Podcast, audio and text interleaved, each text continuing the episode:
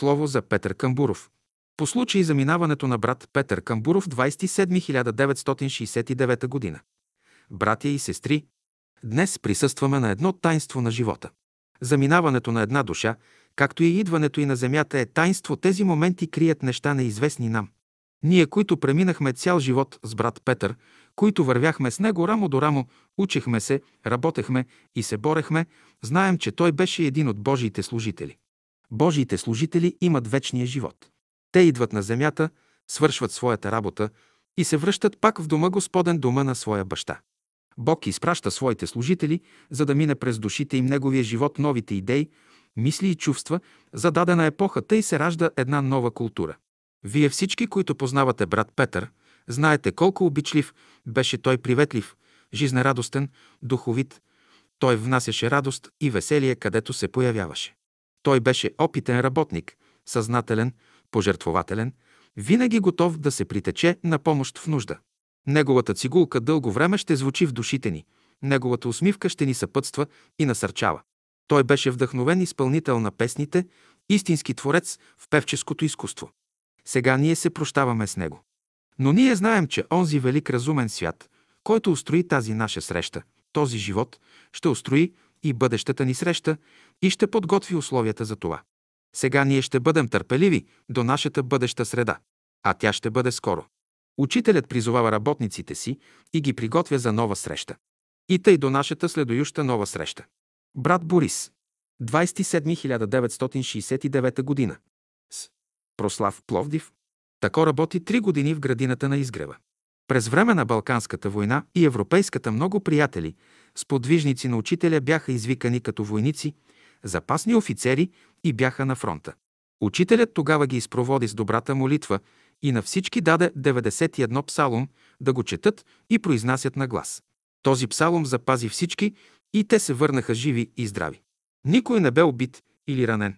Има много опитности на първите братя с учителя от едно време, които показват и доказват Божията закрила върху тези души. Тези примери ще ги намерите и ще ги прочетете. Те са верни и истински. Аз заварих тези братя, когато бяха на възраст, а аз бях млад и виждах и чувах с какво благоговение те разказваха своите опитности. Благоговееха пред духът на учителя.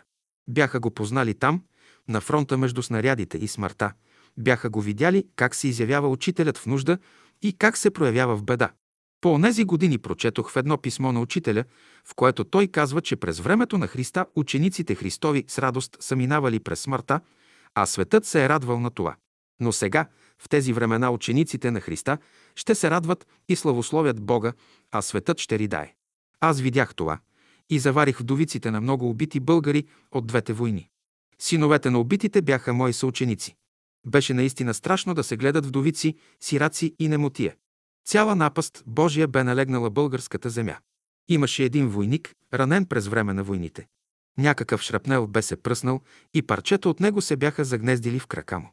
Той се бе подул, отекал и станал двойно по-голям като дирек. Лекарите бяха му предложили да му отрежат крака, за да се спаси животът му, защото инфекцията щеше да го умори. Имала една непрекъсната и непоносима болка.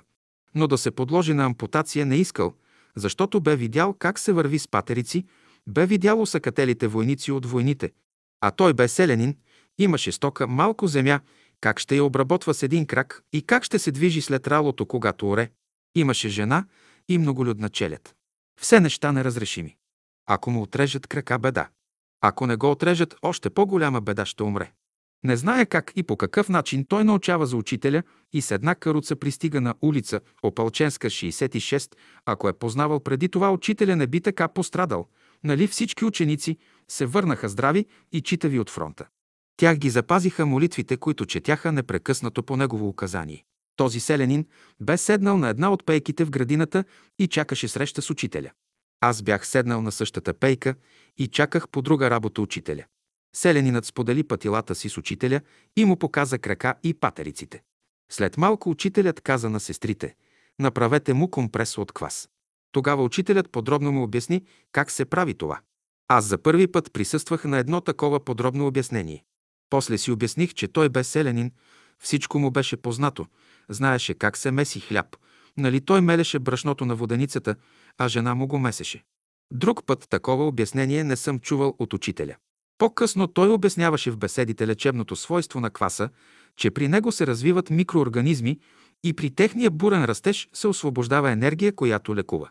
Каквото и да е обяснението, за нас то е непонятно, но то остава разбираемо за онези, които са го приложили и са имали полза от него. Взима се селски квас и се замесва тесто. Оставя се да втаса. После се слага на марля или на тънко памучно сукно се растила тестото и се поставя на крака. Така го обясни учителят. Селянинът разбра, учителят протегна ръка за здрависване, а той селянинът взе, че я целуна. Учителят се усмихна. Остави го на улица Опълченска, 66, кака гина му даде креват, направи и му сложи лапата с квас и с два пъти налагане на лапата по дутото за червено място на крака се пробива и изтича много гной. Изпращат човек при учителят и съобщават за изтеклата гной, получават нов съвет и накрая след известно време оздравява. Отива при учителя да му благодари и иска от учителя да му определи какво може да направи, защото е селянин и иска да се отблагодари както трябва. Учителят му предлага да работи три години на градината на изгрева. Той с радост се съгласява и се пренася на изгрева и три години работи денонощно в нея. Научават се близките му, че вече е оздравял и се чудят защо не си идва на село. Идва старият му баща и жена му да го търсят. Заварват го на изгрева и той им разказва целият случай. Те седят, гледат го жив и здрав, а работи някаква си градина, когато там на село го чака имот ниви, стока и многолюдна челят за изхранване. Жена му седи, навела глава и мълчи. И той им казва, аз за вас сега съм мъртъв. След три години ще оживея и възкръсна. Ако искате да се върна при вас, ще ме чакате три години. Аз тук сега се откупвам пред Бога. Тръгнали за село жена му и старият му баща и плачат по пътя за него, като за умрял човек. Минали три години в труд и работа на градината. Само той си знаел какво му е било на душата. Но денят, когато навършил три години, а той бил забравил, че има такъв ден, то учителят го извиква и му казва «Днес се навършиха три години, откакто си тук». Беше мъртъв, но оживя и възкръсна. Отиди си при вашите, защото те те чакат и имат нужда от теб. Учителят му повтаря същите думи, които той е казал преди три години на жена си и баща си. Заминава си на село, пристига си жив и здрав и започва да работи нивите. Над бедния дом се изсипва цяло благоденствие от барекет, стока и челят. На всеки събор през август този брат идваше на изгрева и носеше от продуктите на своя труд и ги поднасяше пред нозете на учителя. Този човек се казваше тако. Името му бе тако. Да, името ме бе тако, а не онако, както казват тук шопите. Има такъв израз за хора, които са веднъж тако, а после онако. Значи веднъж обещаят, а после се изметнат и не удържат на обещанието си. Така този брат издържа изпита си като тако, защото името му бе такова тако, а не онако. Такова да ви е името, братя. След него дойде на градината на изгрева да работи дядо Ради, който работи десетки години. Братът на най-малките. Денят 27 декември 1967 година.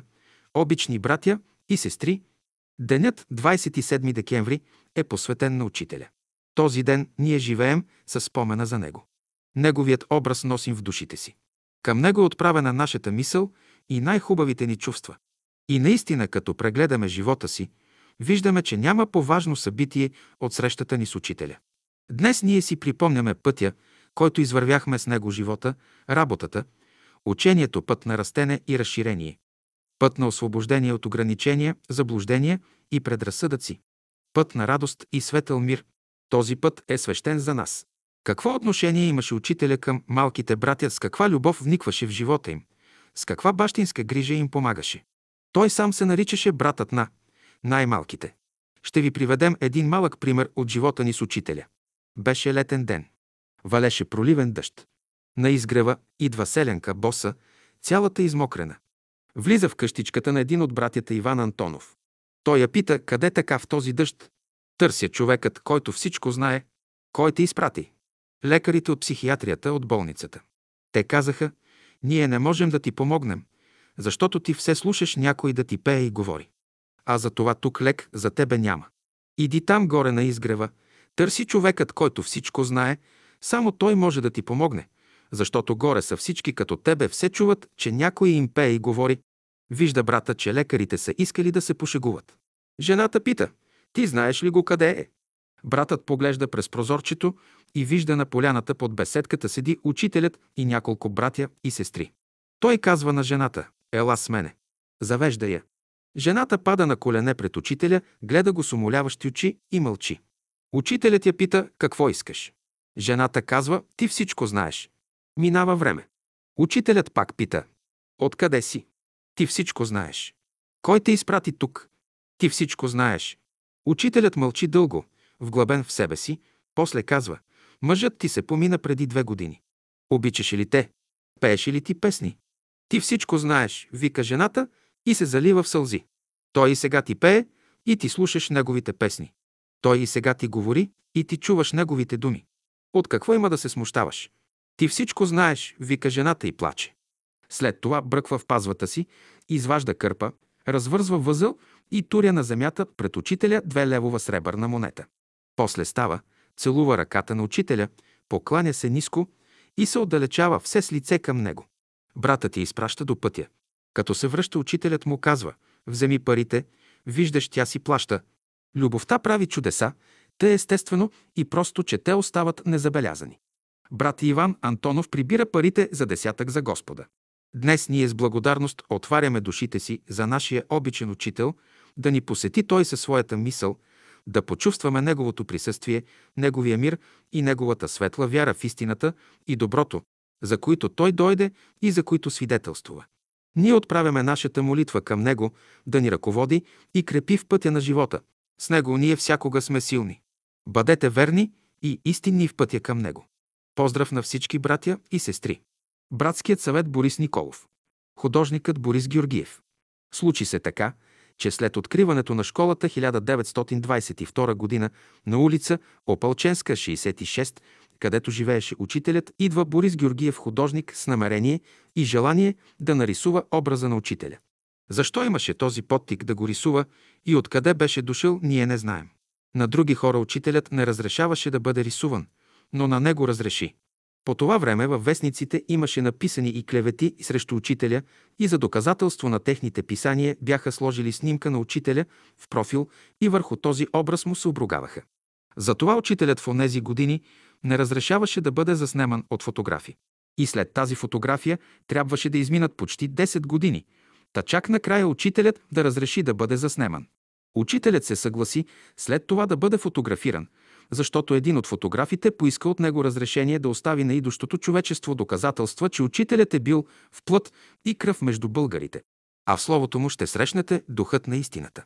Борис Георгиев започна да рисува учителя. Рисува го, но не може да нарисува очите му. Накрая го замолва да му помогне, за да ги нарисува както трябва. За най-голяма изненада на Борис Георгиев, учителят му казал хубаво. Тогава той си затваря очите и така с притворени клепачи и затворени очи бива привършен портрета на учителя. Когато портрета е бил готов, приятелите го виждат и питат учителя, защо е нарисуван с затворени очи. А той им отговаря, не искам да виждам ужасите, които идват върху светът. И за това си затворих очите. Така остана портрета му, нарисуван с пуснати клепачи. Борис Георгиев беше своеобразен, свободен художник. Живееше самостоятелно, в разрез с обществените норми върху живота. Беше беден, но честен. Ние сме свидетели, че той премина интересен живот с подходящо и неповторимо творчество на един окултен ученик от школата на Бялото братство. Художникът, който нарисува ръцете на учителя Герасимов. Учителят си замина и тялото му бе положено на ложе покрито с бели покривки. Беше организирано поклонение. Братя и сестри се изреждаха да стоят пред него, за да си вземат с Богом. Няколко фотографи правеха снимки. Най-сполучливата снимка е на Пеню Ганев, който засне главата на учителя в профил.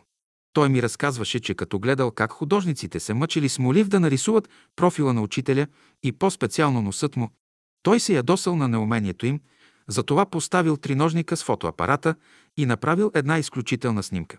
Но имаше един учител по рисуване в една от софийските гимназии, който седеше на столче и нарисува ръцете на учителя. Така умело и така професионално с всички гънки, жили, вени, тъкани, че беше нещо повече от фотография. Не бях виждал такова нещо. След като нарисува ръцете на учителя, той си прибра скиците. Аз се приближих към него и запитах, защо ги нарисува. А той, за пръв път виждам такива живи ръце и пръсти, които говорят. След време исках да ги откупим, за да ги прибереме, но художникът отказа. Те са ми жив талисман. Те са ми спомен от господин Дънов. За него учителят бе господин Дънов, но той му нарисува ръцете, защото го бе схванал по дух и тези скици са още живи пред очите ми. А това е важното да схванеш нещата по дух и да се добереш до духа. Неговото изкуство като художник потвърждава именно това. Този художник се казваше Герасимов. Затова вие трябва да издирите този учител-художник и да откупите скиците от неговите наследници. Спомням си, че веднъж приятелите поискаха разрешение от учителя да остави в изображение дланите на двете си ръце. Учителят се съгласи. Приятелите му поднесоха прах от графит, в който той сложи ръцете си. Графита полепна по дланите му и след това учителят последователно сложи двете си длани на ръцете на два отделни листа хартия.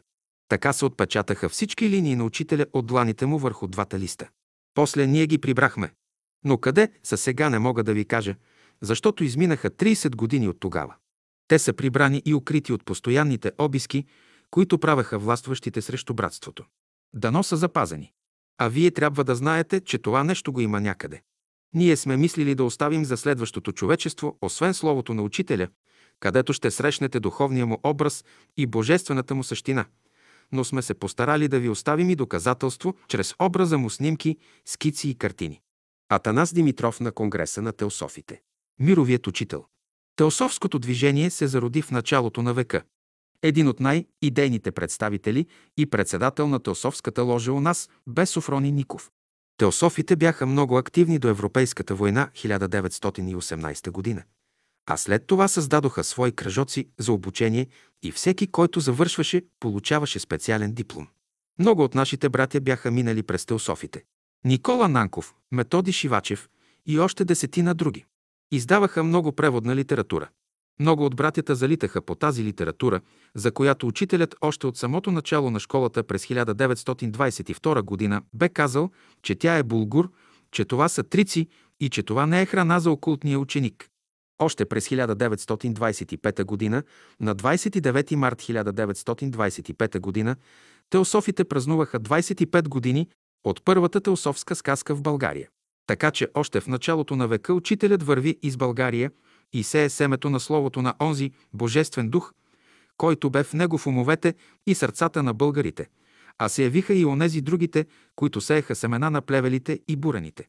Ето ние през 1925 година празнувахме трета година от началото на школата, а теософите празнуваха своята 25 годишнина. Тези сравнения не са случайни. Това са сили, които се явиха да отклонят представителите на този народ, които имаха духовна нагласа и трябваше да бъде живата аудитория на учителя. Теософите имаха международна организация и бяха създали Ордена на звездата на изток. Те ежегодно свикваха международни конгреси. В холандския замък РД поканват членовете си на своя международен ежегоден конгрес.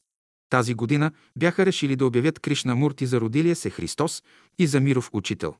В разстояние на 25 години те проповядваха, че е близко времето за явяването между хората на мировият учител. Да, мировият учител наистина бе дошъл, но той дойде в България. Това беше нашият учител, който бе на изгрева. Това нещо те не можеха да го знаят, но трябва да се зачете, че техните вътрешни духовни антени бяха доловили, че мировият учител трябва да слезе на земята. А той бе слезнал, бе се родил и крачеше из земята българска и сееше семето на словото на великия учител. У нас имаше издадена многобройна литература на теософските водачи Ани Безант и Ледбитер. В една от беседите учителят категорично бе заявил на въпрос на приятел дали Ани Безант е светица строго отрицателно. А за Ледбитер бе казал, че той е прероденият пророк Амос от Стария Завет, който на времето е бил овчар и сега си спомня някои неща и работи с кредита от миналото. Това бе споменато от учителя, защото тогава бяхме млади и всички налитаха към ученията на така наречените теософски учители. Така че всеки от школата на учителя можеше да чете, да сравнява, да премисля и накрая бе принуден да се определи. Но голямо бе залитането от нашите среди по теософската литература. И накрая тук се намеси учителят. А случаят е много прост и много категоричен и невероятно класически за описание. Имаше един брат Атанас Димитров, който се подвизаваше с нас в младежкия клас. Ние бяхме на едни години с него. Той беше преминал през Теософската ложа и имаше диплом. След като научи за Теософския конгрес, реши и той да замине. Но понеже беше беден и нямаше пари, тръгва пеш. Той пропътува 40 дни пешком до холандския замък РД и пристигайки там бил в такова окаяно положение, поради което го бяха настанили и му дали да се грижи за градината на този замък. Направили го градинар, за да си заслужи прехраната и облеклото, с което го пременили. Започнали да пристигат гостите за конгреса. А това са били все заможни и все интелигентни хора. Прости хора няма при теософите, защото тяхната литература е за просветен и интелигентен ум. И бедни хора няма при тях, защото те си плащат сами всички разноски, както и курсовете. У нас в България се записваха в техните кръжоци и студенти, както и ученици от горните класове на гимназията, но те също си плащаха таксите. Така че бедни и прости хора при теософите нямаше и не можеше да има. А нашият Атанас после го назначават да управлява замъка, след като го виждат, че разбира от всичко. Той се грижал да осигури настаняването им по квартирите, посрещал гостите и боравел с паричните средства в замъка РД до края на конгреса. Атанас всяка сутрин излизал на разходка и чакал изгрева на слънцето, нали така е свикнал от изгрева в София. Така той тук се среща с Кришна Мурти, който е бил вече пристигнал и който е търсил място сутрин да се усамотява. Всяка сутрин двамата излизали, срещали се, разхождали и разговаряли. Атанас през цялото време му разказвал за учителя в София и за школата на изгрева. През цялото време Кришна Мури слушал и задавал въпроси. Идва денят, когато на Конгреса трябва да се открие и да се обяви Кришна Мурти за Христос и за миров учител. На третия ден Кришна Мурти държал една реч, но думите, с които започнал били «Не съм аз мировият учител, не съм аз Христос». Теософите изтръпват обидени, разочаровани и протестирали пред него, че това го прави от скромност и смирение. На следващия ден държи втора реч и отново започва. Не съм аз мировият учител, не съм аз Христос. И накрая добавил, мировият учител е в България, той е Петър Дънов. На третия ден се разтуря Световния конгрес на теософите. Софрони Ников, който е бил на този конгрес, като представител на Българската теософска ложа много години по-късно лично на брат Георги Куртев от Айтос бе предал думите на Кришна Мурти, който казал, че мировият учител е в България и че той е Петър Денов. Но Софрони Ников бе го казал това само на брат Георги Куртев, когато го бе посетил веднъж в градината в Айтос. Но той не посмя да го съобщи на останалите теософи в България поради лични и други причини. Кришна Мурти каза истината, а Софрони Ников я укри за българските теософи и за българската общественост. След 1944 г. той бе арестуван от комунистите и изпратен в концлагер като враг на новата власт и там намери смъртта си. Ако беше казал и изнесъл истината, неговият живот щеше да протече по друг начин. За истината човек трябва да се бори и да отстоява. Атанас там в замъка РД се влюбва в една холандка Хилда, за която се оженва. Ражда им се момиче. А Кришна Мурти беше кръсник на това дете. Атанас се върна в България с жена си Хилда и с дъщеричката си. Нямаше работа и аз го взех при нас да работи в мозайкаджийската бригада. И така Хилда се сближи с нас. От тогава имаме една снимка, на която е заснета малката дървена къщичка на изгрева и отляво надясно са образите на Мария Тодорова, Цанка Екимова, рождената ми сестра, Хилда, Атанас Димитров, Борис Николов, а в краката ми е застанала две годишната дъщеричка на Хилда и до мен рождения ми брат Николай Дойнов. Тази снимка за мен означава много и ме връща в онези години, когато с тази история, разказана от мен светът, трябваше да се определи за духът на истината. Всеки се определи и всеки тръгна по своя път. Ние останахме в школата на Всемировия учител Бейн Садуно, където духът на истината слизаше в неговото слово, а ние бяхме ученици в школата на Бялото братство. Неразумното обещание на Георги Томалевски. През време на школата всички бяхме млади и хубави. А младостта си има изисквания и закони, на които се подчинява. Най-важният проблем бе този за брака. Учителят го разреши още на събора през 1922 година, като каза на окултния ученик не му е позволено да се жени. Но това се отнася за окултния ученик, а не за онези, които носят табели, че са такива. Един наш брат-учител, млад, хубав от младежкият окултен клас, харесван от всички ни решил да пътува с влака до провинцията и не щеш ли сяда в купето с една млада госпожица. Започва разговор. Какво са говорили, как е преминал, никой не знае. Но накрая така се обърнал разговора, че станало въпрос за брака. Тя го запитва. Ти би ли се оженил за мен? Оженвам се, отговорил брата. Обещай ми. И той обещава. Закълни се. И то се кълне, че ще изпълни обещанието. Тя била симпатична госпожица, но била еврейка при това, а той македонски българин. След време тя го потърсва и иска той да си изпълни обещанието, което е дал. А той имал с нея само един разговор от два часа. Едно ръкостискане и един разговор от два часа и никакви други връзки. Обещал си, трябва да изпълниш обещанието си, братът е поставен на тясно. Той е в учението и знае, че не бива да лъже, трябва да бъде честен човек и да изпълни всяко поето обещание. Ами сега? Споделя с приятелите, но го е срам да отиде при учителя и да го пита. Срам го е, а срамът не е малко нещо. Голямо нещо е срамът. Но вече на изгрева се е разчуло и сестрите отиват и разказват всичко на учителя. Те са обезпокоени много. Как така да изчезне един такъв симпатичен брат и някоя външна госпожица да го награби? Първата привилегия е тяхна. Нали са в един младежки окултен клас? Учителят се усмихва и казва, човек не бива да изпълнява неразумни обещания, а една сестра негодува. Учителю, как така го откраднаха? Лисицата награбва първо най-тлъстия петел, най-перестия петел и онзи, който най-високо кукурига. Щом курника е разграден, кучето го няма и стопани на спи, то комали сакце се оближе и ще се облажи с гласовития петел. Сестрата си тръгва и разправя надлъж и на шир за петела и за комали сана. Споделя с мен, как не се намери едно куче тук на изгрева да пази тоя кукушарник, че както е тръгнало, тая лисица ще отмъкне не само най-хубавите петли, но и най-хубавите кокошки. Аз съм свидетел, че думите на сестрата се сбъднаха и много кокошки и петли заминаха за града. Само виждахме и чувахме как парушината им станала за хубави и меки възглавници. Тогава възглавниците се пълнаха с перушина от кокошки и петли. Занасят отговора на учителя на брата. Той вече се измъчва вътрешно, вижда, че обещанието е неразумно, но не може да се откаже. Ако се откаже, ще му падне достоинството. Ако го изпълни, достоинството му се запазва. А окултният закон е друг. Изпълниш ли такова обещание, това показва, че подчертаваш своята личност. А това не е важно в една окултна школа. Важното е друго, че с едно неразумно обещание може да се отклониш от пътя. И така става, брата се оженва за еврейката, ражда му се дъщеря и той изчезва от изгрева цели 10 години. Той се върна на изгрева чак когато учителят си бе заминал, но беше пак раздвоен, искаше да бъде при нас, а беше при нея. Тя му пречеше да контактува с нас. На големи изпитания бе поставен този брат. А учителят бе казал, най-неблагоприятното съчетание е между еврейка и македонец. Е, това ние го видяхме. А този брат след време беше честен да казва на други. Ако си дал едно неразумно обещание, може да не го изпълниш. А какъв брат беше само? Колко светлина имаше в него? Какъв възторг, каква поетична дарба!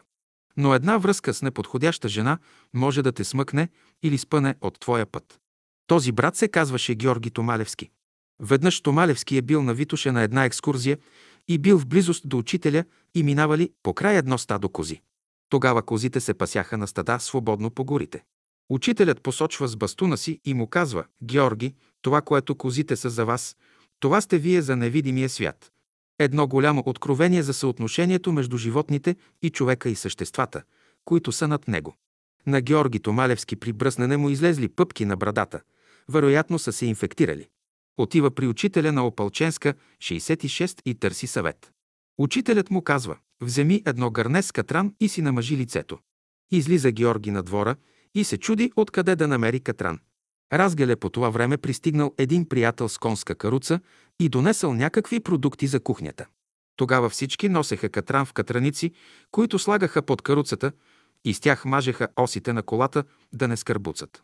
Селянинът му подава катраницата, той бръква с пръст и си намазва пъпките по лицето. Влиза в двора, сяда на пейката и изважда огледалце и се оглежда как се е разкрасил, така че не може да се познае. И точно по това време в двора влиза една много хубава жена, но извънредно разтревожена. Георги забравя, че е разкрасен с катрана и скача да я посреща. Може ли такава една хубава жена да се оставя да се лута по двора? Но тя го поглежда бегло, после с презрение си отмества главата и показва, че той е един никаквец и една отрепка. Вдига глава и отива към стаята на учителя. Георги сяда на пейката, пак вади огледалцето, разглежда си лицето и оплаква нещастната си съдба. След малко излиза учителя с красивата и хубава жена. А тя вече не е разтревожена. Тя е усмихната и сияе като слънце. А нашето слънце, нашият красавец Георги Томалевски бе намазан с катран и черен облак бе закрил слънцето му, клюмна с глава и усети, че в него нещо ридае. Това беше жалба за потъмнялото слънце на Георги Томалевски. Баба Коца. Имаше брат, казваше се Георги Томалевски. С него бяхме в младежкия клас на изгрева. Той живееше с майка си, баба Коца на улица Веслец, до гарата. Майка му ни посрещаше нас, младежите последния начин. Баба Коца слагаше на печката пет калайдисани медени гюмчета с вода, които вряха и ние седнали около масата попеем пък изпием по една чаша гореща вода. Гласът ни се отвори и пак продължим да пеем. А навън е студ, мраз и сняг. Пеехме на четири гласа и то от ноти. Всички бяхме започнали да учим пеене и можехме да четем нотите. Що песни изпяхме при баба Коца и що вряла вода изпихме при нея, не може да се опише. Всички бяхме на една възраст, бяхме в младежкият окултен клас, другарувахме и живеехме неразделно. Чудни бяха тия младежки години. По-късно се разпръснахме, макар че бяхме на изгрева и при учителя. Отвътре веригата, която ни държеше, се разкъса и се разпръсна, защото други влезнаха между нас. Влезна помежду ни като елемент не друг, а жената. Не можахме да се справим с този елемент. Някои от младежите си заминаха заради нея. А други се отдалечиха пак заради нея, като Георги Томалевски. Заради нея жената някои опълчиха срещу школата и срещу братството. Такива примери има десетина и те трябва да се разучат подробно, за да е за урок и поука за следващите поколения. Жената в школата, която бе допусната от учителя, тя се яви най-голямата пречка за нас, младежите. Ние не можахме да я превърнем жената в сестра. И обратното бе верно, жената не можа да преобърне мъжът в брат. Всички опити, които бяха правени, се провалиха и от двете страни. Бяха жестоки опити. По този въпрос е говорил учителя и разрешението е, че чрез словото му жената трябва да се превърне в новата Ева. Новата Ева е вече духовната сестра, която изучава словото на учителя. А когато новата Ева, като духовна сестра, започва да прилага словото на учителя, то тя се превръща в съработница на Бога. Ето, това е разрешението на задачата. Но ние не разрешихме тази задача. Затова днес си припомняме за онези чудни младежки години. Трябваше тогава онази вряла вода от гюмовете на баба Коца да я пием не само ние, младежите, но и жените. Но те дойдоха по-късно и не можаха да пият от врялата вода на баба Коца. Те започнаха да пият друга вода от други гюмове. За вас остава да си налеете вода от божественият извор на учителя и да седнете, младежите и девойките, и да пиете от словото на учителя. Така ще разрешите задачите на вашата младост. Георги Радев. Душа на девойка и дух на войн. Наричахме го Жорж. С него се запознах още от първите събори. През 1921 г. на събора в Търново видях един младеж със среден ръст, строен, с къдрава коса, който говореше само за астрология. Сприятелихме се и през следващата 1922 г. той участва в младежката група, която създаде комуната в. Ачларе. За нея ще разкажа при друг случай. За нея има какво да се разкаже, защото тя протече драматично и с много полуки за нас в школата и оттам полуки за българския народ. С една дума ние не бяхме готови за комунален живот и после десетилетия наред българския народ също проверяваше, че не е дошло времето да се ползва от комунален труд. Една зимна вечер бяхме насядали ние младежите около топлата печка. Пиехме чай – а чайникът вреше и умувахме как да се нарече новото списание, което искахме да издаваме. Георги Марков подскочи и каза, ще го наречем «Житно зърно», така че той даде идея за името. А Георги Радев беше основател и редактор на това списание до края на живота си, цели 17 години. Той завършва гимназия в Пловдив само с една тетрадка. А това е нещо необикновено за уния години, когато гимназистите носеха пълни чанти с учебници и тетрадки. Тогава учениците пишеха в тетрадките си какво говори учителят, после учеха уроците по учебниците си вкъщи и пишеха домашни упражнения, задавани лично от учителите. На следващия ден се проверяваха домашните и учениците се изпитваха. Изключение не се правеше никому. Но Жорж не се подчини на този порядък, защото имаше отлична памет и просто издекламираше онова, което са преподавали учителите. Имаше дарба за модерните западни езици. Когато дойде на изгрева, владееше няколко езика. Завърши университета по математика през 1924 върху 25 г, но не пожела да си вземе дипломата. И сега тя е още там, ако има архив. Беше отличник на випуска. Не пожела да отиде да работи с тази диплома. Можеше да работи навсякъде с неговата дарба, но не пожела. Дори и учител по математика можеше да стане в някоя гимназия, но и това не пожела. Започна да се занимава с преводаческа работа. Това бе един непосилен труд, който се заплащаше много малко от издателството. Парите не му достигаха. Предаваше и уроци, и то на мнозина безплатно по математика, френски и латински езици. От неговите преводи трябва да споменем хирология от Вреде, физиогномика от Дюрвил и астрология от Сефариал, издание на библиотека Водолей, която се ръководеше от Никола Нанков. Преведе биография на Ганди и биография на Жан Жак Русо от Ромен Ролан.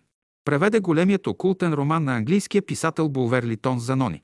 Друг превод е Лекуване чрез цветните лъчи от А. Осборн Ивс. Като негов собствен труд е книгата Лица и души. Това са характеристики на големи световни личности. Една малка книжка Живите сили на Слънцето. В списание Житно зърно написа статии върху тема Жената в Евангелието. По-късно той издаде книга Живот за цялото. Това са мисли и изказвания на учителя, свързани по дадени въпроси, но взети от близки беседи по дати и сглобени в едно цяло. Голяма част от статиите, които той помества в житно зърно, после бяха издадени през 1939 г. под едно общо заглавие Пътят на звездата. Поместваше редовно статии по астрология. Многото статии той ги подписваше с една малка ръкописна буква Г. Неговият почерк беше необикновен и всеки можеше да познае, че това е почерк на Жорж. Обикновено своите преводи той ги пускаше без всякакъв подпис. Имаше добър слух и свиреше на виолончело. В братския живот вземаше дейно участие. Колко екскурзии сме правили в планината. Има една необикновена снимка на Георги Радев с учителя, заснети до един камък. В нея се вижда проекцията на човека и неговата философска мисъл пред лицето на Всемировия учител, слезнал на земята в човешко тяло. Тази снимка е достойна за паралели и сравнения от космически порядък. А сега ще ви разкажа най-драматичното, което се случи с него. Защо и как се случи, не мога да кажа, но Георги Радев сам, без да пита учителя, преведе един окултист на име Бойнра. Освен, че го преведе, но започна и да публикува от тези преводи в списание. Житно зърно от 1924 г. до 1926 г., че дори и по-късно, през 1924 г.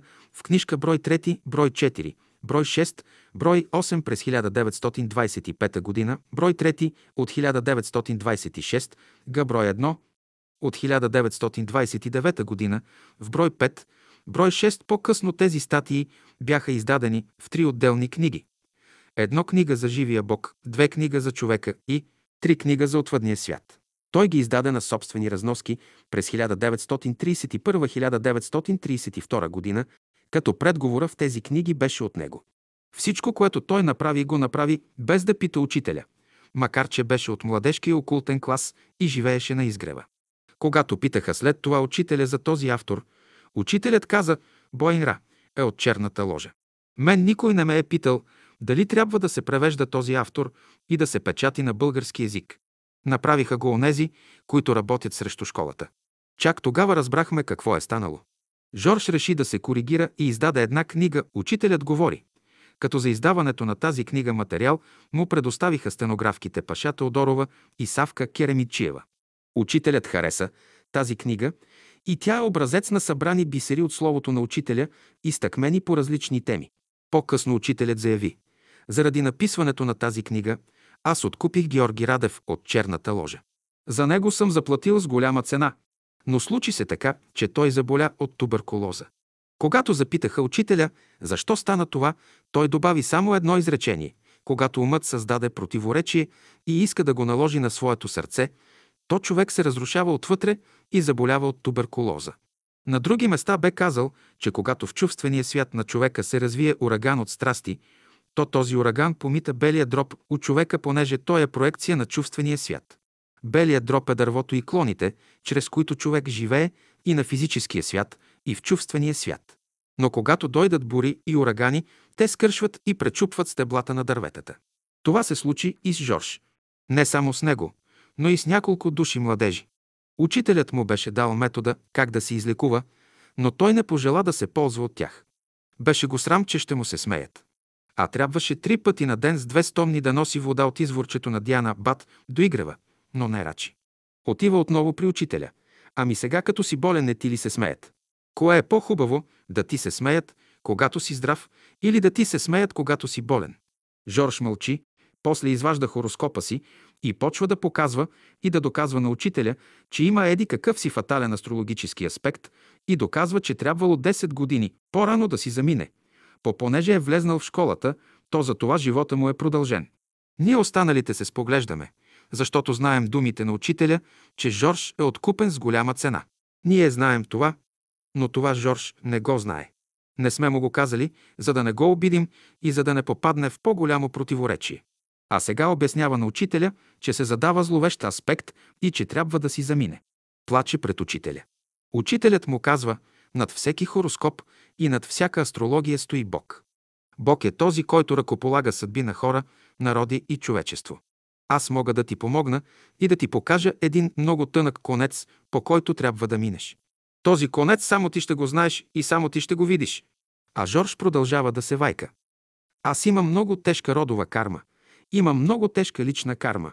Имах много хаплив език, който хапеше хората около мене и сега не мога да се справя. Целият ми род живееше много разпуснато. Жорж обяснява на учителя, а учителят добави накрая само едно. Рекох над астрологията стои Бог. Съветите на учителя не бяха спазени. А те бяха много. Освен Жорж, и още двама братя се разболяха от туберкулоза. Единият от тях, Константин Константинов, се беше влюбил в Дафинка и въпреки съвета на учителя да се откаже от нея, той предпочете да държи Дафинка в чувствата си и това го разруши. Другият брат бе Христо Дързев цигулар и музикант. Не го приеха в музикалната академия, понеже беше две години по-възрастен. Това го поболя. Много тежко го понесе. А беше музикант по дух. Непрекъснато пееше, свиреше и записваше нотите веднага. Съкруши го този срив на чувствата в него. Тази болест, туберкулозата, взе като жертва много хора. По този въпрос учителят говори в трета година на общия окултен клас минус 10 лекция от 19х 11 година на страница 24-25. Тези трима братя бяха болни и нямаше кой да се грижи за тях. Всички се страхуваха да не би да се заразят. Отидох и казах, учителю, ще ги заведа в Арбанаси. Отговори ми, заведи ги. По-отделно аз ги заведох. Там аз им готвих сам, парях ги, хранех се с тях, триех им пота от челото. Живяхме няколко месеца, а точно по това време в Арбанаси бе комуната на Петър и Марин Камбурови. Там имаше малки деца и аз се страхувах за тях. Решихме да се връщаме, но нямахме пари за влака. Камбурови работеха в захарната фабрика. Отивам в Търново в една печатница да търся работа и ме наеха да правя буквите за афиши. За седем дни ги изрязах, платиха ми и купихме билети за влака. Георги Радев дойде на изгрева, а Христо Дързев, който беше от Казанлък, живееше у Георги Томалевски. Константин го заведох в Устово Родопите. Прекарах с него един месец. Работих там. Оставих го и след 10 дни той се връща в София. Георги Радев бе в последната степен на туберкулозата и се оплаква. Нямам въздух. Споделям с учителя, заведете го в Родопите. С Неделчо Попов го заведохме в Юндула, наехме под найема една горска хижа и прекарахме там един месец. Трябваше да се върна в София да работя. Оставих го на един помак. Платих му да се грижи за него. А всяка събота с пълна раница, с хранителни продукти, тръгвах с влака за Белово и оттам 18 км до Юндула с тежка раница на гърба. А от Юндула до Куртово още 2 часа. Отивам при Жорж, оставям продукти и се връщам. От Куртово се спускам до Юндула, до света Петка с теснолинейката, като се прибирам до Пловдив и оттам с влака до София. А в понеделник съм на работа. Седмици наред прекарвах при този режим. Споделям състоянието му с Мария Тодорова. Отива тя при учителя и споделя болката си с него. Учителю, брат Жорж не е добре, от зле става по-зле. Учителят я поглежда. Е, и тук на земята се работи, и там горе в невидимия свят се работи. Така приключва разговора. Мария ми го разказва и аз следващата седмица съм отново при Жорж. Но тогава Жорж усети, че това е последната ни среща. Наведе глава и заплака. Изпроводи ме докъдето силите му позволяваха и се разделихме по-братски. На следващата седмица учителят нареди една групова екскурзия до връх Мусала.